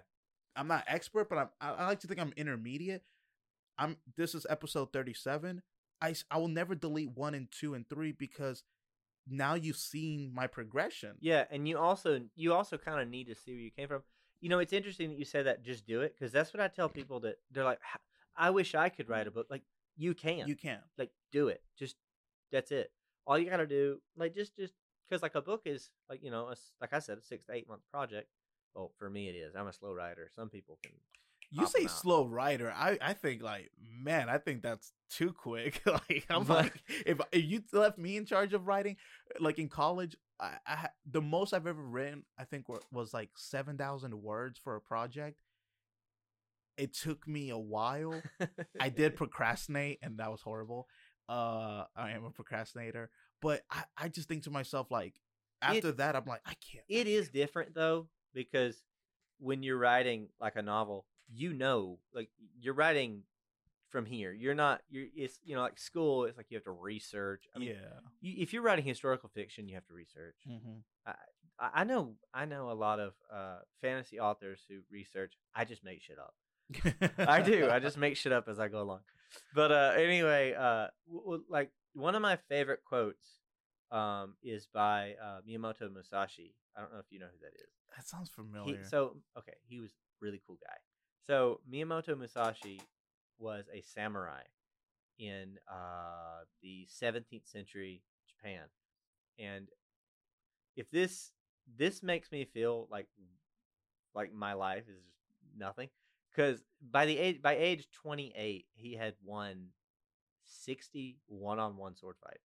Damn. By age 28, god damn it. Anyway, Uh, but anyway, so I've won zero. yeah, I've attempted zero. yeah, like, like you're just like I didn't eat carbs today. Like, like, anyway, uh, I but woke he, up early today. he uh, in his later years, you know what's funny about? Uh, I give you this, and then I'll get to the quote. But he died of a stomach ulcer. Ugh, what a way to go. Jesus Christ, man. he should die in battle. yeah, like Jesus fuck, he died of like cancer or some shit. Anyway, uh anyway, quote. so in his uh later years he wrote a book called Gorin no Sho, which is translated the Book of Five Rings. And it's a manual on swordsmanship. Wait, I do know this. Yeah, Yeah, yeah, yeah, yeah. It's a manual on swordsmanship, but a lot of businessmen use it. yeah. what it is the, the the book itself is not actually um like it is a manual on swordsmanship but the general theme of the book is it's a study on conflict and how to handle conflict anyway one of my favorite quotes comes from that book and it is um he's talking about using the longsword with one hand and he says it will be difficult at first but everything is difficult at first and i just i keep that as like a mantra in my head So true. It's like so not- true. It's, ev- it- it's okay for it to be difficult. yes. It's okay to suck at something. it- people don't want to make a mistake. That's the Yeah. thing, and, and and it hurts their pride. And don't get me wrong, that hurts my pride still too. But like now, now, uh, like it hurts for a second. Uh, I was talking about this on uh, uh the guest before you that um, like I fucked up on somebody's audio. And I felt so bad, and I, I it was super embarrassing to message them and be like, "Man, I am so sorry. I'm still gonna air the episode, but like the audio's bad." and but when that happened i i did mass research on google like why this happened how can i prevent it and all that stuff and uh, but now now i don't make that mistake anymore unless like the microphone's just like combust or something but uh but yeah like you, you make a mistake and, and and then you fix it when i first started uh with podcasting uh it was so difficult to edit like i told you like the first episode it took me like two weeks to edit Oh yeah, I believe it I. I I sucked and and and no lie, I was I'm not the type to give up, but I am the type to bitch a lot before like I I improve. And I was like I give up, I give up, I give up. But then I sat down and I was like, okay, I, you know what, screw it. Let me just go ahead and air this episode. Then the second guest, uh, I try to time myself. I'm a competitive dude. I try to time myself. I was like, all right, I, it cannot take me that long still took me long but i saw some improvement i just kept at it now i'm better i'm still not expert level but i'm better than i was and it really does take time and patience Ev- everything is difficult there are some gems there are some gems where you see people who have natural talents for things oh yeah, yeah and and it does feel good but man now if gun to my head if i had to choose i want to suck at everything because at least it, it decreases my chances of getting cocky at it yeah, and also, well, like I can when I said I can see, Yeah. I mean like I can see because like I can't, I don't even know, like you're editing audio and video at the same time, right? Uh yeah well like yes and no uh uh after we wrap what it is is that uh i go through visuals first because audio takes like a minute to edit but uh, visuals take just a couple of more times. Uh, really, the only thing I do is camera one, camera two, camera one, camera two. I do need a third master camera, a master shot. But yeah, so like whenever you're speaking, I just have to hit a button and it shows you. Then when I'm speaking, it shows me. just put one right there, just down on the bird's eye view. I I do need a middle where it shows both of us at the same time, but like down the road. You need Right. to get a. You need to. get- What is it? Uh, the giant steel American flag that Joe Rogan yeah. You need to get- No, now he has that uh, the uh, sign with his name, uh, or the podcast. You ought to have that. I Just gotta Joe Rogan. Down the road. Uh, but uh, I have thoughts. anyway, uh, what I was gonna say is like, yeah, I totally agree with you. And like the thing is, is like there are people who are just one-off good at stuff, hmm but even th- even then, like if you don't if you don't persevere, that's uh, talent can go to waste. Yeah, Talent can 100% go to one waste. hundred percent. And you- Everything's perishable. yeah, you can be talented and just never improve from that point. It's a it's a landing point Yeah. is what it is. And like so like you saying like having pride, like I believe that sucking and getting better is more prideful than just doing it if oh I did it right. You yeah, know, like, yeah, yeah. Yeah, like being 100. able to look back and say, I fucking sucked at this. But that's how I think about like I look back at some of my like old writing. Like I found I was uh I was cleaning through my um Dropbox and I found like the first novel I ever read. I mean ever wrote. And like I read that thing and I was like, holy fuck. like this is horrendous. And I like I was the reason I read it, I was like, maybe there's something salvageable. There wasn't. like- like it was so bad. Like like my grammar was terrible, and like but like looking back on that, and then looking at like the stuff I do now, and not saying I'm the best now 'cause I'm not. You've improved. Yeah, exactly. That's what I was gonna say. Like yeah, looking at it now, it's like I see where I've come from. Mm-hmm. Uh, and then like well, what we were saying about like you're always wanting to do the next thing. It is an unattainable star. Perfection is an unattainable Mhm. star, and that's a good thing. You know, you're always going to be able to get better. That's what makes it so interesting. Yeah. If you like got to the top and I'm the fuck best, like you know, it's like that's not it's not interesting Well, uh, to me, I would add that it's it's the most stressful thing because if if you started off as the best, like a one off thing, now you have to train even harder to maintain that. 'cause Oh, yeah. Always going to try to. I I think of it like fighting. Like now somebody's after you, so you have to train even harder to maintain that spot. But somebody who's progressed and all that stuff, uh, uh, you know, not saying that, that it's easy, but they're they they have moments of victories. Like I sucked, now I've gotten better, I won. I sucked, I've gotten better, therefore I won. If you kept winning, you know, and you've never lost, to me now winning became stale at some point because now you're just like, crap, I haven't lost yet. And then when you get that first loss, oh, it probably feels fucking yeah, it's horrible. interesting that you used fighting too. Like, uh, I uh, when I was a teenager, I I took taekwondo for about six years, and then that six year I that six year I uh, I taught it, Nice. and uh, but like one of the I things trained in a little bit in that. one of the things that is true about losing, especially in fighting, which uh, taekwondo sparring is is a bit uh, different. It's like boxing with your feet. A lot of judges don't even count punches. But anyway, one thing you learn is like when you lose, you go back and you're like, "How the fuck did I lose?" And you learn. If you just win all the time, there is a possibility that you're not actually explicitly like uh conscious of what you're doing to win. So like if you lose in one if you lose really badly, you're like, what did I do? Give like the thing about failure is it makes um I'm trying to think of how to put this. The thing about failure is it's tangible. You can look back on failure and be like, "Oh, I should have done." Like I'll give you since I was doing uh since I was talking about linguistics, um uh I was I started I, I wanted to learn another language. I was like, I want I, I kind of got to this point because I started reading like a bunch of linguistics books. And I was like, you know what? I want to just as a hobby for fun learn a bunch of languages just over my life. I was like, wouldn't it be cool to be like 70 and know like five languages? Wouldn't that be cool as shit? Be completely useless almost, but it would still be cool. And so I just I was like looking. I was uh I was like I always wanted to learn Japanese. I Mhm. was like that just sounds cool, and it's so different from English. I was like it would be a challenge, and I'm the dude I want the challenge. Yep.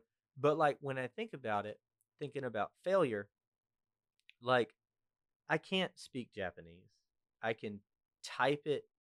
I'm what you call I'm probably N four, which uh, N four is like beginner, and then it goes to N one, which is like native level. You were born raised in Japan, that's N one. Uh, so I'm in four, which is like I'm baby level. Mhm. I can speak like a child. Uh, but I, I'm at a point to where like with my native Japanese friends, I can hold a conversation. But like what I'm saying is when I think about failure, I think about linguistics because say I type something Mhm. and I think, I don't know if that's right. I don't know if I'm using this particle right, or I don't know if this word is right. And I'll go and like sometimes I'll afterwards I'll translate it.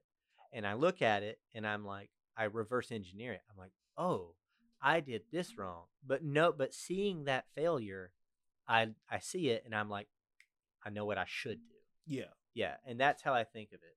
That's how I think of like uh that's why I think failure is good is because oftentimes oftentimes it's obvious what you did wrong Mm-hmm.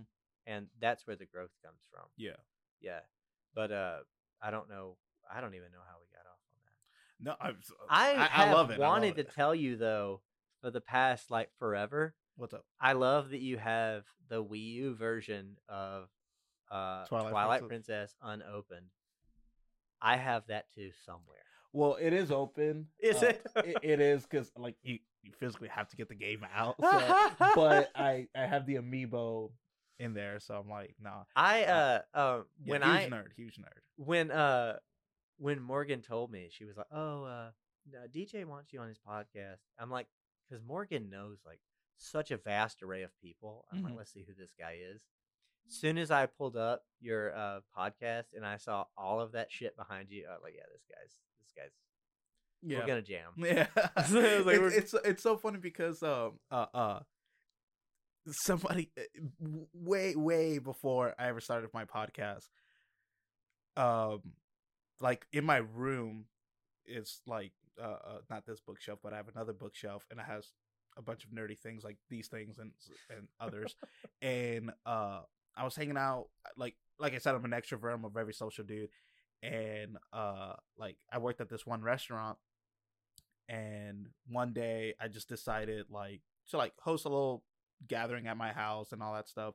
So did and then uh one of my coworkers she was like uh like oh like where's your room I want to see your room and stuff and I was like you got it and so Oh no. uh, just showed it to my room and then she saw the nerdy stuff and she was like wow like I did not know you were a nerd and I was like yeah I am and, and she I was like, "Wow, never talk to me again." yeah. and then she was like, "You don't come across as a nerd," and I was like, "What are you talking about?"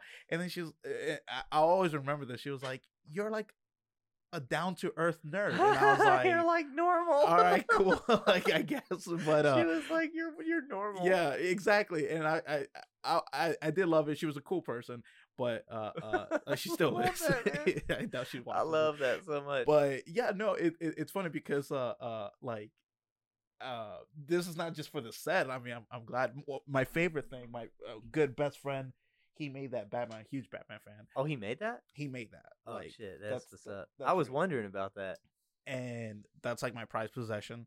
And uh yeah, like uh, most people know me uh, uh, when getting to know me that I'm a huge Batman fan, and superheroes have now become, especially Batman being like super known and stuff like that. It's like if you go like, oh, I'm an if you were just a Batman fan, it's like, oh, I'm a nerd, I'm a Batman fan. Some people be like, that's not that's like basic nerd level. But then I have like yeah, gamer, anime, and stuff like that, and it's just like, I'm oh, digging yeah, yeah. all of the. uh Dude, you got Glover. Holy shit, that is That's- a blast from the past. Yeah, that's uh that's my roommates, but yeah, dude, uh, I uh, I remember playing that game. you play like, games? Yeah, I, yeah, oh yeah, I remember playing that game a long time ago and like knowing all the cheat codes. and like they had one where you could like jump and you would just like jump the whole level. You'd go to the end. Like Jesus, man. Yeah, no, I uh I like uh like the one I like stuff like I'm a big RPG guy. Same. So uh I like uh I like the Tales Tales of games. I don't know, have you ever played Tales of Symphonia? No, but it's kind of on my list. Yeah, like that game that is I grew up with uh uh uh PS1 JRPGs. Those were my Oh, yeah? Uh, and then uh then I uh like modern RPGs weren't doing it for me. But like I start I sta- started like w- uh, with my Switch. I started slowly uh, getting back into it. Oh yeah, dude, my. Switch is my JRPG machine. Oh yeah, yeah. dude, there's so much. Uh, Chrono I- Cross just came out with a remaster. I don't know if you know yeah, I haven't got it. Oh, I got it. That was, that's Dude, my. I'm still uh, playing it right I now. um, but yeah, Tales of Symphonia is coming out for the. Uh, that was that game was the game that gave me the inspiration I have for Angels. Nice. That that was the game. nice. Uh, did you ever play? Did you ever have a GameCube? I, I didn't have one, but I did play it. it. It wasn't until the Wii because the Wii you could put the GameCube. There was in. this game for GameCube called Kaitos. Heard of it. Eternal Wings and the Lost Ocean. And that game, it was so nobody knows what I'm talking about. like I feel almost like it was Sinbad. Like like nobody knows what the fuck I'm talking about. But uh it was a game where it was an RPG, but it was like a card based RPG, but it was like poker. Ooh, Yeah, so it was like you had like different cards and like the cards had numbers on them and so Mhm. you could like line up like straights, full house, all that. It was cool, man. that's my jam. It's Uh, poker. yeah. But um, I was gonna say another one. Uh, oh yeah, my my thing right now, which when I, I didn't get a PS2 till like late in the game, Oh really? so Same, I was yeah. like a Nintendo kid, right? I'm a Nintendo PlayStation guy. Yeah, I was a Nintendo kid, and then I was about 14 when I got uh, a PS2, and I remember the game, the first game I played for uh, PS2, because I got it, and I got I got like the system, and I didn't have any games for it. Oh, So I like go up the road to my buddy's my buddy's house, and I'm like, "Yo, dude, you got any games that you just don't like that you could give?" He's like, "Yeah, here's some games I don't like." And he gave me God Hand. Do you remember that game? I, I me- know of it. I've never played He it. gave me God Hand and Devil May Cry. Devil May Cry. Dude, that's my jam. Devil May Cry is my shit, Yep. dude. I I played the fuck out of that game, and then Devil May Cry Three came out. oh, that's that's one of the best ones. Right now, That's what. That's the first Devil May Cry. Oh no, Devil May Cry two, but Devil May Cry three was the first one I actually beat. Uh, Yeah. Devil May Cry two I played, but I never finished. I've been playing. I've been uh playing five lately. Oh Devil man, May Cry Five, such a great game. dude. I have it. I uh I finally um yeah, it's right there. Yeah. I uh, oh is it is it for real? Yeah. Holy shit! Oh, I see it, man, dude. Ah, I love that game so much. Uh, but uh, I finally uh, you know the um trophy. I'll be damned. It's where you beat Urizen in the prologue. oh yeah. I finally got that shit, nice, dude. I didn't I didn't know you could do it. Uh, my my roommate told me you could, and uh, I was like, okay, is that a like a new game plus? He was like, no, you you could be able to do it in the first. You I was beat the like, that's not game. gonna- that- I That's was like, it. that's not gonna I'm happen. like that's the game. yeah. It literally like goes to the credits. Does it really? yeah, it's that's the ending. That's so dope. Oh man, I, yeah, it's a trophy. It's a golden trophy. But Yeah. like when you when you beat him, because it's just like it's you know you uh you know hack the crystal until it breaks, and then you you know just like you fight him in the later in the game, That's so cool. I, and you yeah. can beat him, and it goes to the credits. That's so cool. Like- like you don't even fight Virgil. No, Like- you just it just goes to the credit. It's a secret ending. That's yeah, so it- cool. you it- you win, and the thing that's so funny because I didn't do it like the first time, but I know there's probably some like crazy because some people are like crazy good at that game. Mhm. There's probably some dude out there that like thought you were supposed to win and did, and was like, "That's the game." Like- I used to be really good at three and four, and then five. Uh, like I, I got good close to the end. Like I, I started getting my skills back, but I haven't touched it since it came out. Uh, but yeah, like I used to be crazy good in three, where oh yeah, Triple S was like nothing to me. yeah, I was dude. like three. The thing I love about three is it was like, cause like back in those days, games were just unrelenting. Mhm. Like games just were hard back then. especially Japanese games, man. Yeah. They were so unforgiving. like Devil May Cry, Devil May Cry uh, three on Dante Must Die mode is like, you know, bye. yeah, like- like, I never played those games. Like, oh, uh, was was it on Dante Must Die or Heaven and Hell where you got hit once and you're dead? uh, in um in three, it's heaven and hell, Heaven where and it's hell. like, it's you hit them one time, they die. They hit you one time. Yeah, Devil May Cry five has um hell and hell mode, where you die with one hit, but The enemies though. The enemies are on Son of Sparda difficulty. Yeah. So like in Devil May Cry 3, I like uh uh like triple S was nothing to me, but I, I would still get kind of hit. I didn't make it that far, and I was just like, man, these Japanese games are like just too relentless. So I've always played those games like on Dude, normal. It's crazy. I uh I'm on I'm replaying uh DMC three and I'm on very hard mode and I'm just like oh shit, I'm dying. Yeah. Once once I just finally I finally got I always have like a custom uh configuration Mhm. to- for jump canceling. So like I have my jump on the trigger okay. and so like yeah, I do that. I can jump cancel. But dude, that game like that game is that was back when games were like they were just like, oh fuck them kids. Yeah. You know? Like, No, I, I uh, with Devil May Cry three, um, the uh Cerberus nunchucks, I hated that weapon so much, and I was just like, man, this this one sucked. But then when I've gotten better at it, when I started watching YouTube videos of Oh, like yeah. how to get like really good, that's like one of the best weapons to like air keep yourself up in the air Yeah, for a yeah. long time. And I was like, oh, okay, there we go. And then the Beowulf, like the punching and kicking, that was like one of my favorites, but that one like was not that great to juggle.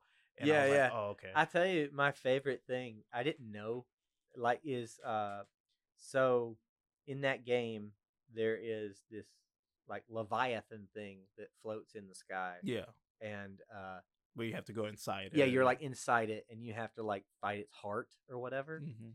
And I didn't like the way the fight. The way the fight is is there's two lungs and a heart in the middle, and you have to beat the lungs.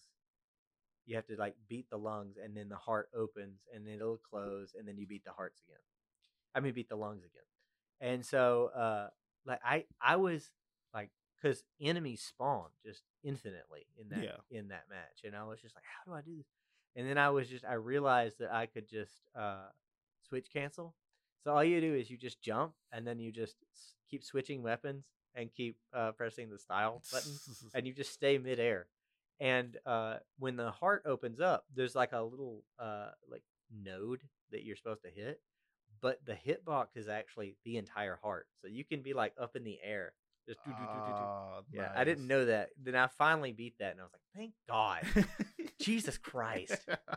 Yeah, oh man. So uh uh what what about anime? Like uh cuz I seen in your book you were inspired by like One Piece as one of them. I and uh, I am actually not an anime guy. I'm a What? man- I'm a manga guy. manga. Okay. I'm a manga guy. Okay. I am manga trash, is what I am. Don't say trash. but uh i uh one piece is like so one piece is the greatest story ever told in my opinion God, that's it an is. investment, man. I can't Dude. do it. I like I, i'll give it i'll give you this if it's I've been- finished, I'll I'll I'll watch. I've been read, reading but one piece since i was 11 day, and so- you're still continuing. Yeah, on? yeah, Like, so are you that- caught up? yeah that, i that's, That's the fair. only thing i hate about one piece is like it's so good but you're asking like days of weeks of someone's time Yeah. And so you can't just be like, "Hey man, you should watch One Piece." It's like I like my brother. One, I kept trying to get him to watch it, and he just he never did. He was like, "I did the math, man." I was like, "What do you mean?" I did. He was like, "It would," and this was like a few years ago. He was like, "You would have to watch it for eleven days straight without sleeping to finish the whole thing." I oh, was like, "Why would you do that?" Yeah. Like- no, I I did the math too, except like counting like just fitting in my schedule. I was like, okay, if I watched like ten episodes a day at this time and all that stuff for this much, I, it will take Dude, me like take five months to It would get caught up. so. And I was just like, dude, that's not that's that's that's a job right there. That's a project. I, I if I got paid, I would probably do it. I was just like, there's no It's so way. long. If I was a trust fund baby, I might do it. But Dude, yeah. trust me. yeah, no, it's but it is such a good story. Like if it, I when don't it's doubt done, it. I see clips and stuff like really cool fight scenes, and, and every now and then I'm just like, man, I wish I Oda could. Eiichiro Oda is like one of the because, like I said, like when you read as a writer, you read, um, you read like a writer. No, you like pay attention to stuff. Yeah. And, oh, like like what I mean is like when you're reading, you uh you pay attention to the things that a writer that that writer does. Mhm. okay, so this writer is doing this, and then when you get to like the payoff of that plot of that plot point, you're like, oh, I see what they did, and you keep that in your mind. Oda is one of those writers who, when something happens, you're like, bruh. you're just like, bruh. Like, uh, it's just he's he's just he's like a master, is what it, he's just a master. Do you know that One Piece uh is the it hold okay? So a couple things. It holds the Guinness Book World Record for uh most books in a single series. Mhm. Uh, and also it's the I don't know if this is true still. It's the twelfth highest grossing book series like Of- ever. of all time. Yeah. So number eleven is uh um Harry Potter, what's her name? J.K. Rowling. J.K. Rowling, yeah. So that's number eleven. Number one, do you know who number one is? I kind of want to say the Bible. Nah, uh, not the Bible. It's William Shakespeare. That Ah. dude, that dude is like the number one. Like that dude is, he's rolling in it. he's rolling. and he's dead. Yeah, he's dead as fuck, man. He's real dead. Yeah, exactly. and he's still breaking records. It's Yeah, like, yeah, it's like yeah, but I mean, I can see that because Shakespeare, you like most most like schools. Yeah, I had a know, college professor, uh, my English professor. He was like saying some shit about I don't know if it's true or not, but he was like, "Oh, William Shakespeare, uh, he plagiarized a bunch of shit." I'm like, "All right, cool." Yeah, His that- name is still popular, so that's what they say. Well, the, I don't know. I'm not gonna. I well, don't care. The thing is about that is there may be truth to that because there were no copyright laws back then. oh, I, I don't doubt it. You know, I just don't care. I'll give you. Yeah, no, I don't either. I'll give you something interesting. Uh, Don Quixote. Do you know what that one is? Mm-mm. Okay, so Don Quixote is considered the first modern novel. It was by uh, Miguel de Cervantes, and it was about a. Uh, it was written like in the 1500s, but it was about a, uh, a an old man who was delusional and thought he was a knight, and he goes. It's a comedy. He goes off on all these adventures, and he sees like he'll see prostitutes, and he's like fair maidens, you know, like yeah it's but anyway so uh he wrote the first book and then someone else wrote the second book and so Mm. there were no copyright laws so they could just do that yeah. and so he had to write a second second book like that was like yo this is my but so uh yeah i don't care either but that's truly possible Uh, Yeah, like I'm. I'm not a lot of shit was probably copyright. Yeah, like I don't. I don't doubt that at all. It's just like. It's like if- it's like what are you doing are you trying to like I'm like, okay, okay, say that's true and all that stuff. Like, uh, are you going to fight for like, all right, I want to change the modern game? yeah yeah where, it's like it's like it's are not- you trying to diss an old dead guy yeah, like- in, instead of William Shakespeare, it's like, all right, so we're gonna read uh, Romeo and Juliet by John Smith, and it's like, oh, Yeah, it doesn't fucking matter. We don't want to read it. Uh, yeah, like, uh, like who, who's a William Shakespeare? Fan? Like, listen, I'm I'm a theater kid. Like, I love Shakespeare. Yeah, uh, yeah. like it, as a play as an actor like i did a little bit of acting uh I, am not loyal to the guy. I'm not gonna you badmouth Shakespeare. I'm not gonna be like, well, how dare you? Like, How I just dare you? How Yeah, dare yeah. you? I Yeah, bite my it's like- at thee. Like, yeah, I, I it's like, come care. on, man. Yeah, That's like, yeah, I, that's, I just I, I sat there in class, and when the professor said that, I was just I, like, I didn't do it, but it mentally, I was like, yeah, like, does anybody care? yeah, yeah. Like, Who uh, cares? wh- why why are you throwing shade? yeah, Like, why are you throwing shade? I Yeah, just- yeah, yeah, yeah. just- That's a good way to put it. Why are you throwing shade at this dude? He's like been dead since 1600. yeah. Yeah, uh, another one. Um, yeah, I had a I had a, uh college professor who um, he's an English professor. He was like, yeah, he, he, we were talking about Shakespeare. He was like, yeah, he's like, y'all know Shakespeare's just a bunch of dick jokes, right? We All were- right, my kind of guy. All right, Yeah. I'll grab a We beer. with were him. like, okay. He was like, yeah. He was like, it's just a bunch of dick jokes. yeah, He was Like- like, everybody acts like it's so holy. He's like, just a bunch of dick jokes. yeah. Like I did, I do remember something like that. Like it had a lot of dirty jokes and all that stuff. And I, and when I realized that, I remember making a joke in class, going like, I literally said that. I was like, oh, my kind of guy, somebody who I would exactly, grab a yeah, beer with. All yeah. right, cool. like you think I'm more sophisticated? yeah, but like the thing, the thing, I think the thing that people don't realize is that when Shakespeare wrote that stuff, it was to entertain people. It wasn't like I'm going to write something that will be, you Super profound. yeah, pr- something. yeah. It was like, come on, man. He- Yeah. He's just writing shit. You know. Yeah. He And- wrote he wrote tragedies and he did have comedies and and like I don't yeah comedies put some dick jokes some fart jokes I'm gonna laugh Well, dude, it's like like when I think of like uh, my this is kind of funny because I'm about to compare. I'm about to compare Step Brothers to Shakespeare. Do it. So, Do it. But I'm like, if you think it. about it, like the movie Step Brothers, that is it. Okay. All aside, Step Brothers is the goal. It's like it's quintessential comedy movie. Uh, Will Ferrell and John C. Reilly are just perfect. They're the dream team. are. There's a, they they both like John C. Reilly looks like just like just looking at him you laugh. You're like, bruh. I wish they were in more things together. I, I know, right? I really do. Uh, they are uh, just they're brilliant together. dude. It's so funny. I like this is such a dumb moment, but like I, I- I didn't know he was in Talladega Nights. Like I just that handlebar mustache. yeah, like, no. and then uh, I was. I literally said like, "Oh man, they need to be in more movies together."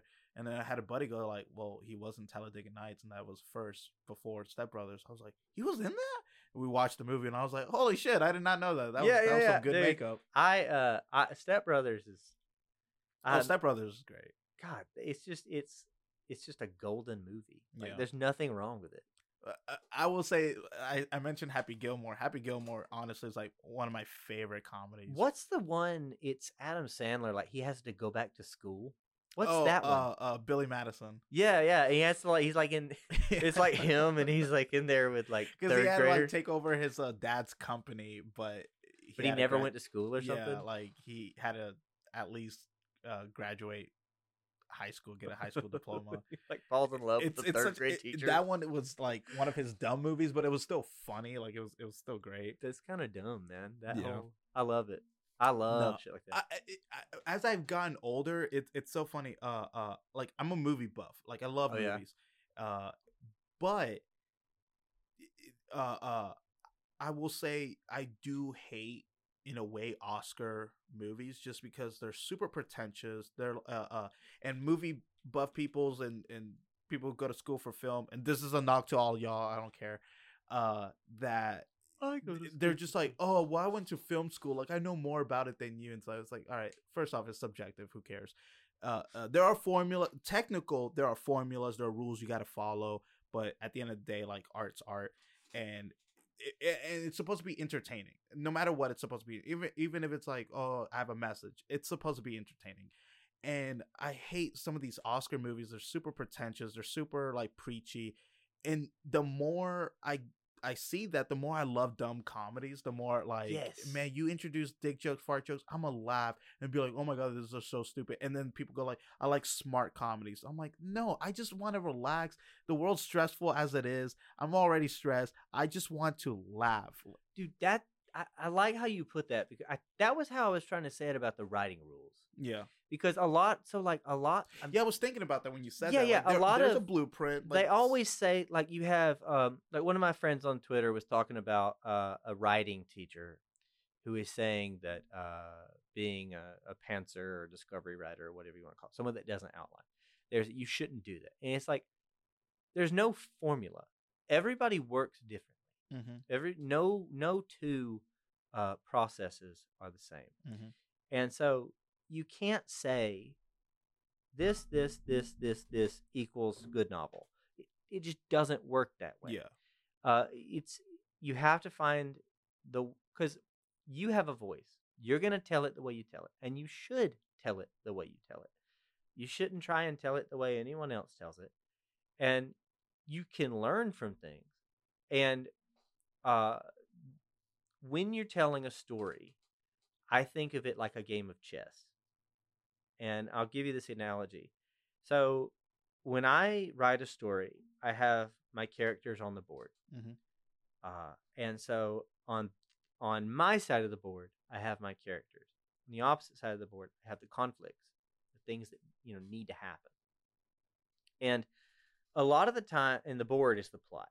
A lot of the times, it's a game of strategy. That's how I think of writing. I think of it as a game of strategy, where I am moving characters across the board to overcome the conflicts, and checkmate would be the, the end of the story, the resolution. And so I think when people say, oh, you have to do this, this, this, and this, it breaks the freedom of the strategy. And so I always I have a philosophy, and this is you can call it a writing rule if you want, but it's my I call it a philosophy. and I believe that art, especially written, the written word, is a fluid art Mm-hmm. in that it is. You can be experimental. You should be experimental. Mm-hmm. You shouldn't just. Uh, you shouldn't just. Uh, I don't know. Keep the uh, the status quo on stuff. You should be Yeah. experimental. Try different things. That's what makes it. That's what makes it. Um, you know, interesting, engaging. Is to you know uh, to when you write a story like I uh, the story I recently narrated. Um, I wrote it. It's called Adam and Eve and the Wind and the Trees. Mhm. It's written in present tense, and I normally never write in present tense. But I thought, you know, I want to do something in present tense. I want to experiment a little bit. Uh, not only does that make it fun for me, but if I'm having fun, you're probably going to have fun. Uh, but what I was saying um, was there's no, uh, what was I saying? There's no formula to it. Yeah. You should be experimental. You should be free, uh, and it the strategy of it. You when you put things in a in a box, you're breaking the strategy of it. Yeah. You should be open to trying things. Yeah, so I I love that you brought up chess because it's I I I, I never realized it till till really just now, but like I kept oh before the chess analogy, I kept saying that every creative thing, like especially when like it's subjective, like art, does have a skeleton and like it does have a base, but after that, that's where you can have fun with it. Yes. But chess, I think, uh, and I'm thankful that you brought that up. I think chess is even better because chess, there are millions of moves you can make. Some are better than others, but chess has rules. But other than that, you do whatever you want. Like Yeah. and and, and after that, like when you make a mistake, you don't know it's a mistake until you make it, and then.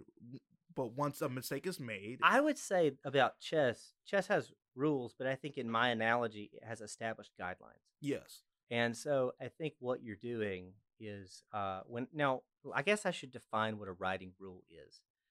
A writing rule is when someone says never do this mm-hmm. or always do this. That's a writing rule. yeah, Anything beyond saying th- because when you're writing a story, there are going to be things. Would you say like writing rules uh, in a way? Sorry to cut you off. No, uh, no, you're writing rules mainly like grammar wise, uh, because that's what I picture as not a, a, a not non-writer. not necessarily grammar because grammar uh, grammar is a um, well even this is a half truth but gram- grammar is an established construct Mhm. that a language uh,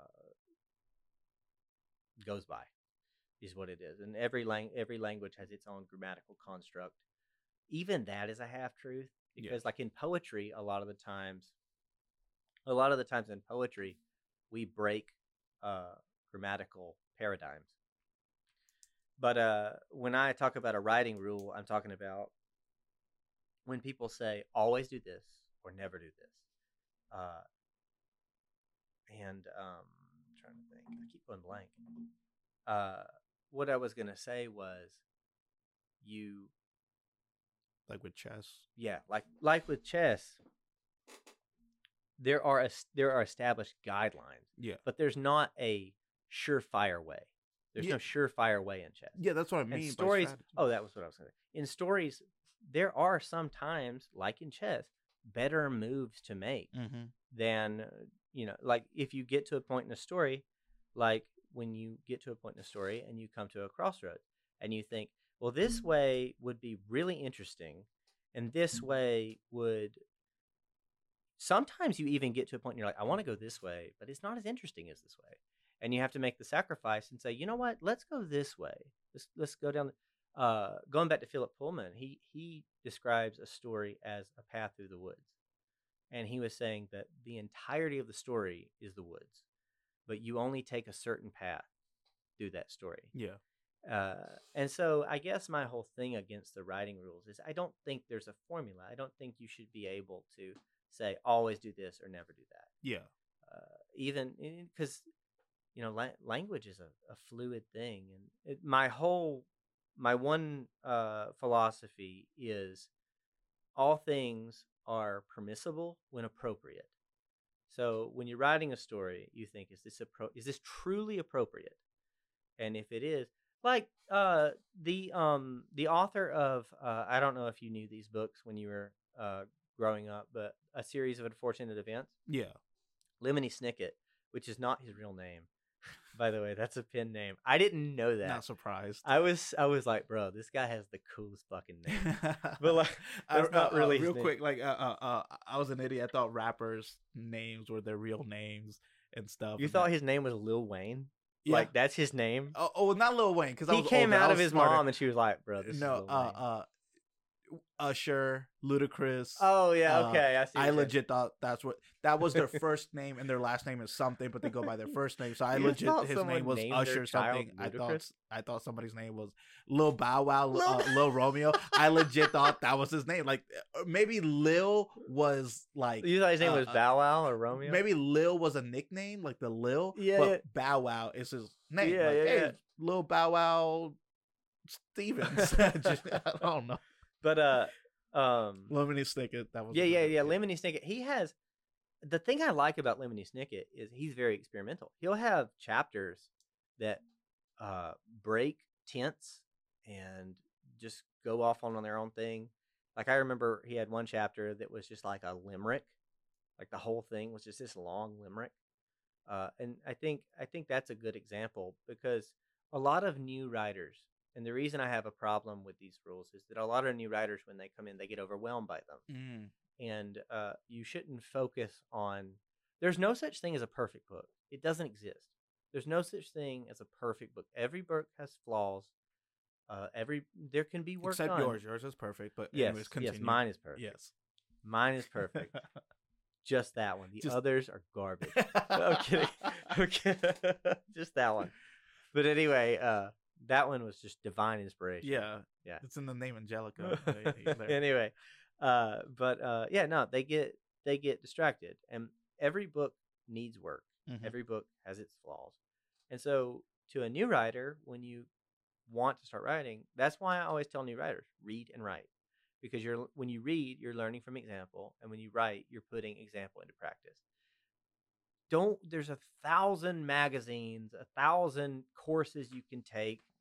There's i mean you know there's millions and millions of things out there that can tell you how to write a book in a month or yeah. and that's just all bullshit. All of it is just all bullshit. Uh, because really when it comes down to the fundamental part of it that's what it is. Just learn the fundamentals and just do it a lot Yeah. like what you said with podcasting like you just did it a lot Mm-hmm. and you know like with what miyamoto said i mean it's like uh with miyamoto musashi Every- things are gonna be difficult. you're gonna suck at first You are, and you gotta embrace that, man. Like, Exactly. yeah, like so. I, 100%. I, I think you hit the nail on the head. Like, why? Like to the point where I'm even getting inspired. I'm like, shit, I might, I might write one day. But like, that's that's so true. Uh, William. So we're coming up to the end of the show. Uh, so real quick, uh, if you don't mind, I would love an autograph. You got An autograph? You gotta sign the book. dude you gotta Make see it out to your new fan, uh, uh, DJ. to dj to whatever jd you want, i'm gonna like, put I'm- jd just in, I'm just kidding. it's like no. then I have to donate the book. Man, thank you uh, so much. So we're gonna uh, uh, after you uh, are, uh, sign that, like uh, I want you to plug in uh, whatever you want people to. Where can people follow you? Uh okay so i am mainly on It's official.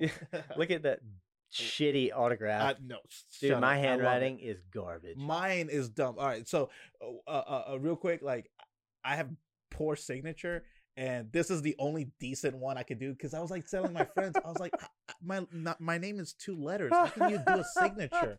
So I have it. does there it not stand for anything Uh, it's, it's actually my initials, but uh, like Oh, I I, go, I go by. DJ. So yeah. anyway uh yeah so uh i'm on so where can twitter people follow you?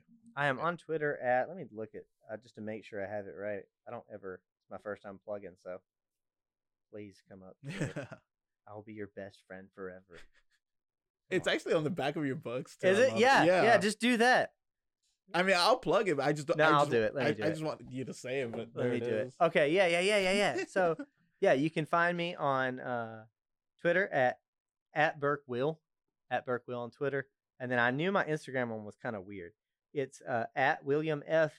Burke four. Now Burke has no e; it's B U R K, so there's no e at the end. Uh, and then my website is williamfburke.com, and you can find all of my stuff there. And uh, there's your book bag.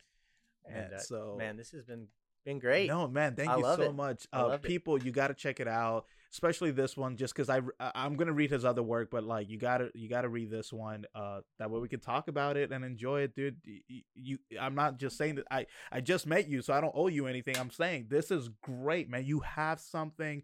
You created relatable Bruh, characters. You thank you created so an much, man. interesting story. Uh, this is not gonna be the last time you're ever gonna be on the show. Like we'll definitely have you on other times, but man, again, thank you so much for taking the time, taking the drive. Thank you yeah, so dude, much, for man. sure, man, for sure. All right. See, this is what I was talking about. Yeah, yeah, it's it like was- kinda it- hard, It was awkward. That's why I Just had to do a like, fist bump. it. Yeah, fist, bump. bump, That'll work better. But no, like, uh, thank you, thank you so much. brother. Well, thanks, man. Yeah, man. All right, take it easy, guys. See you.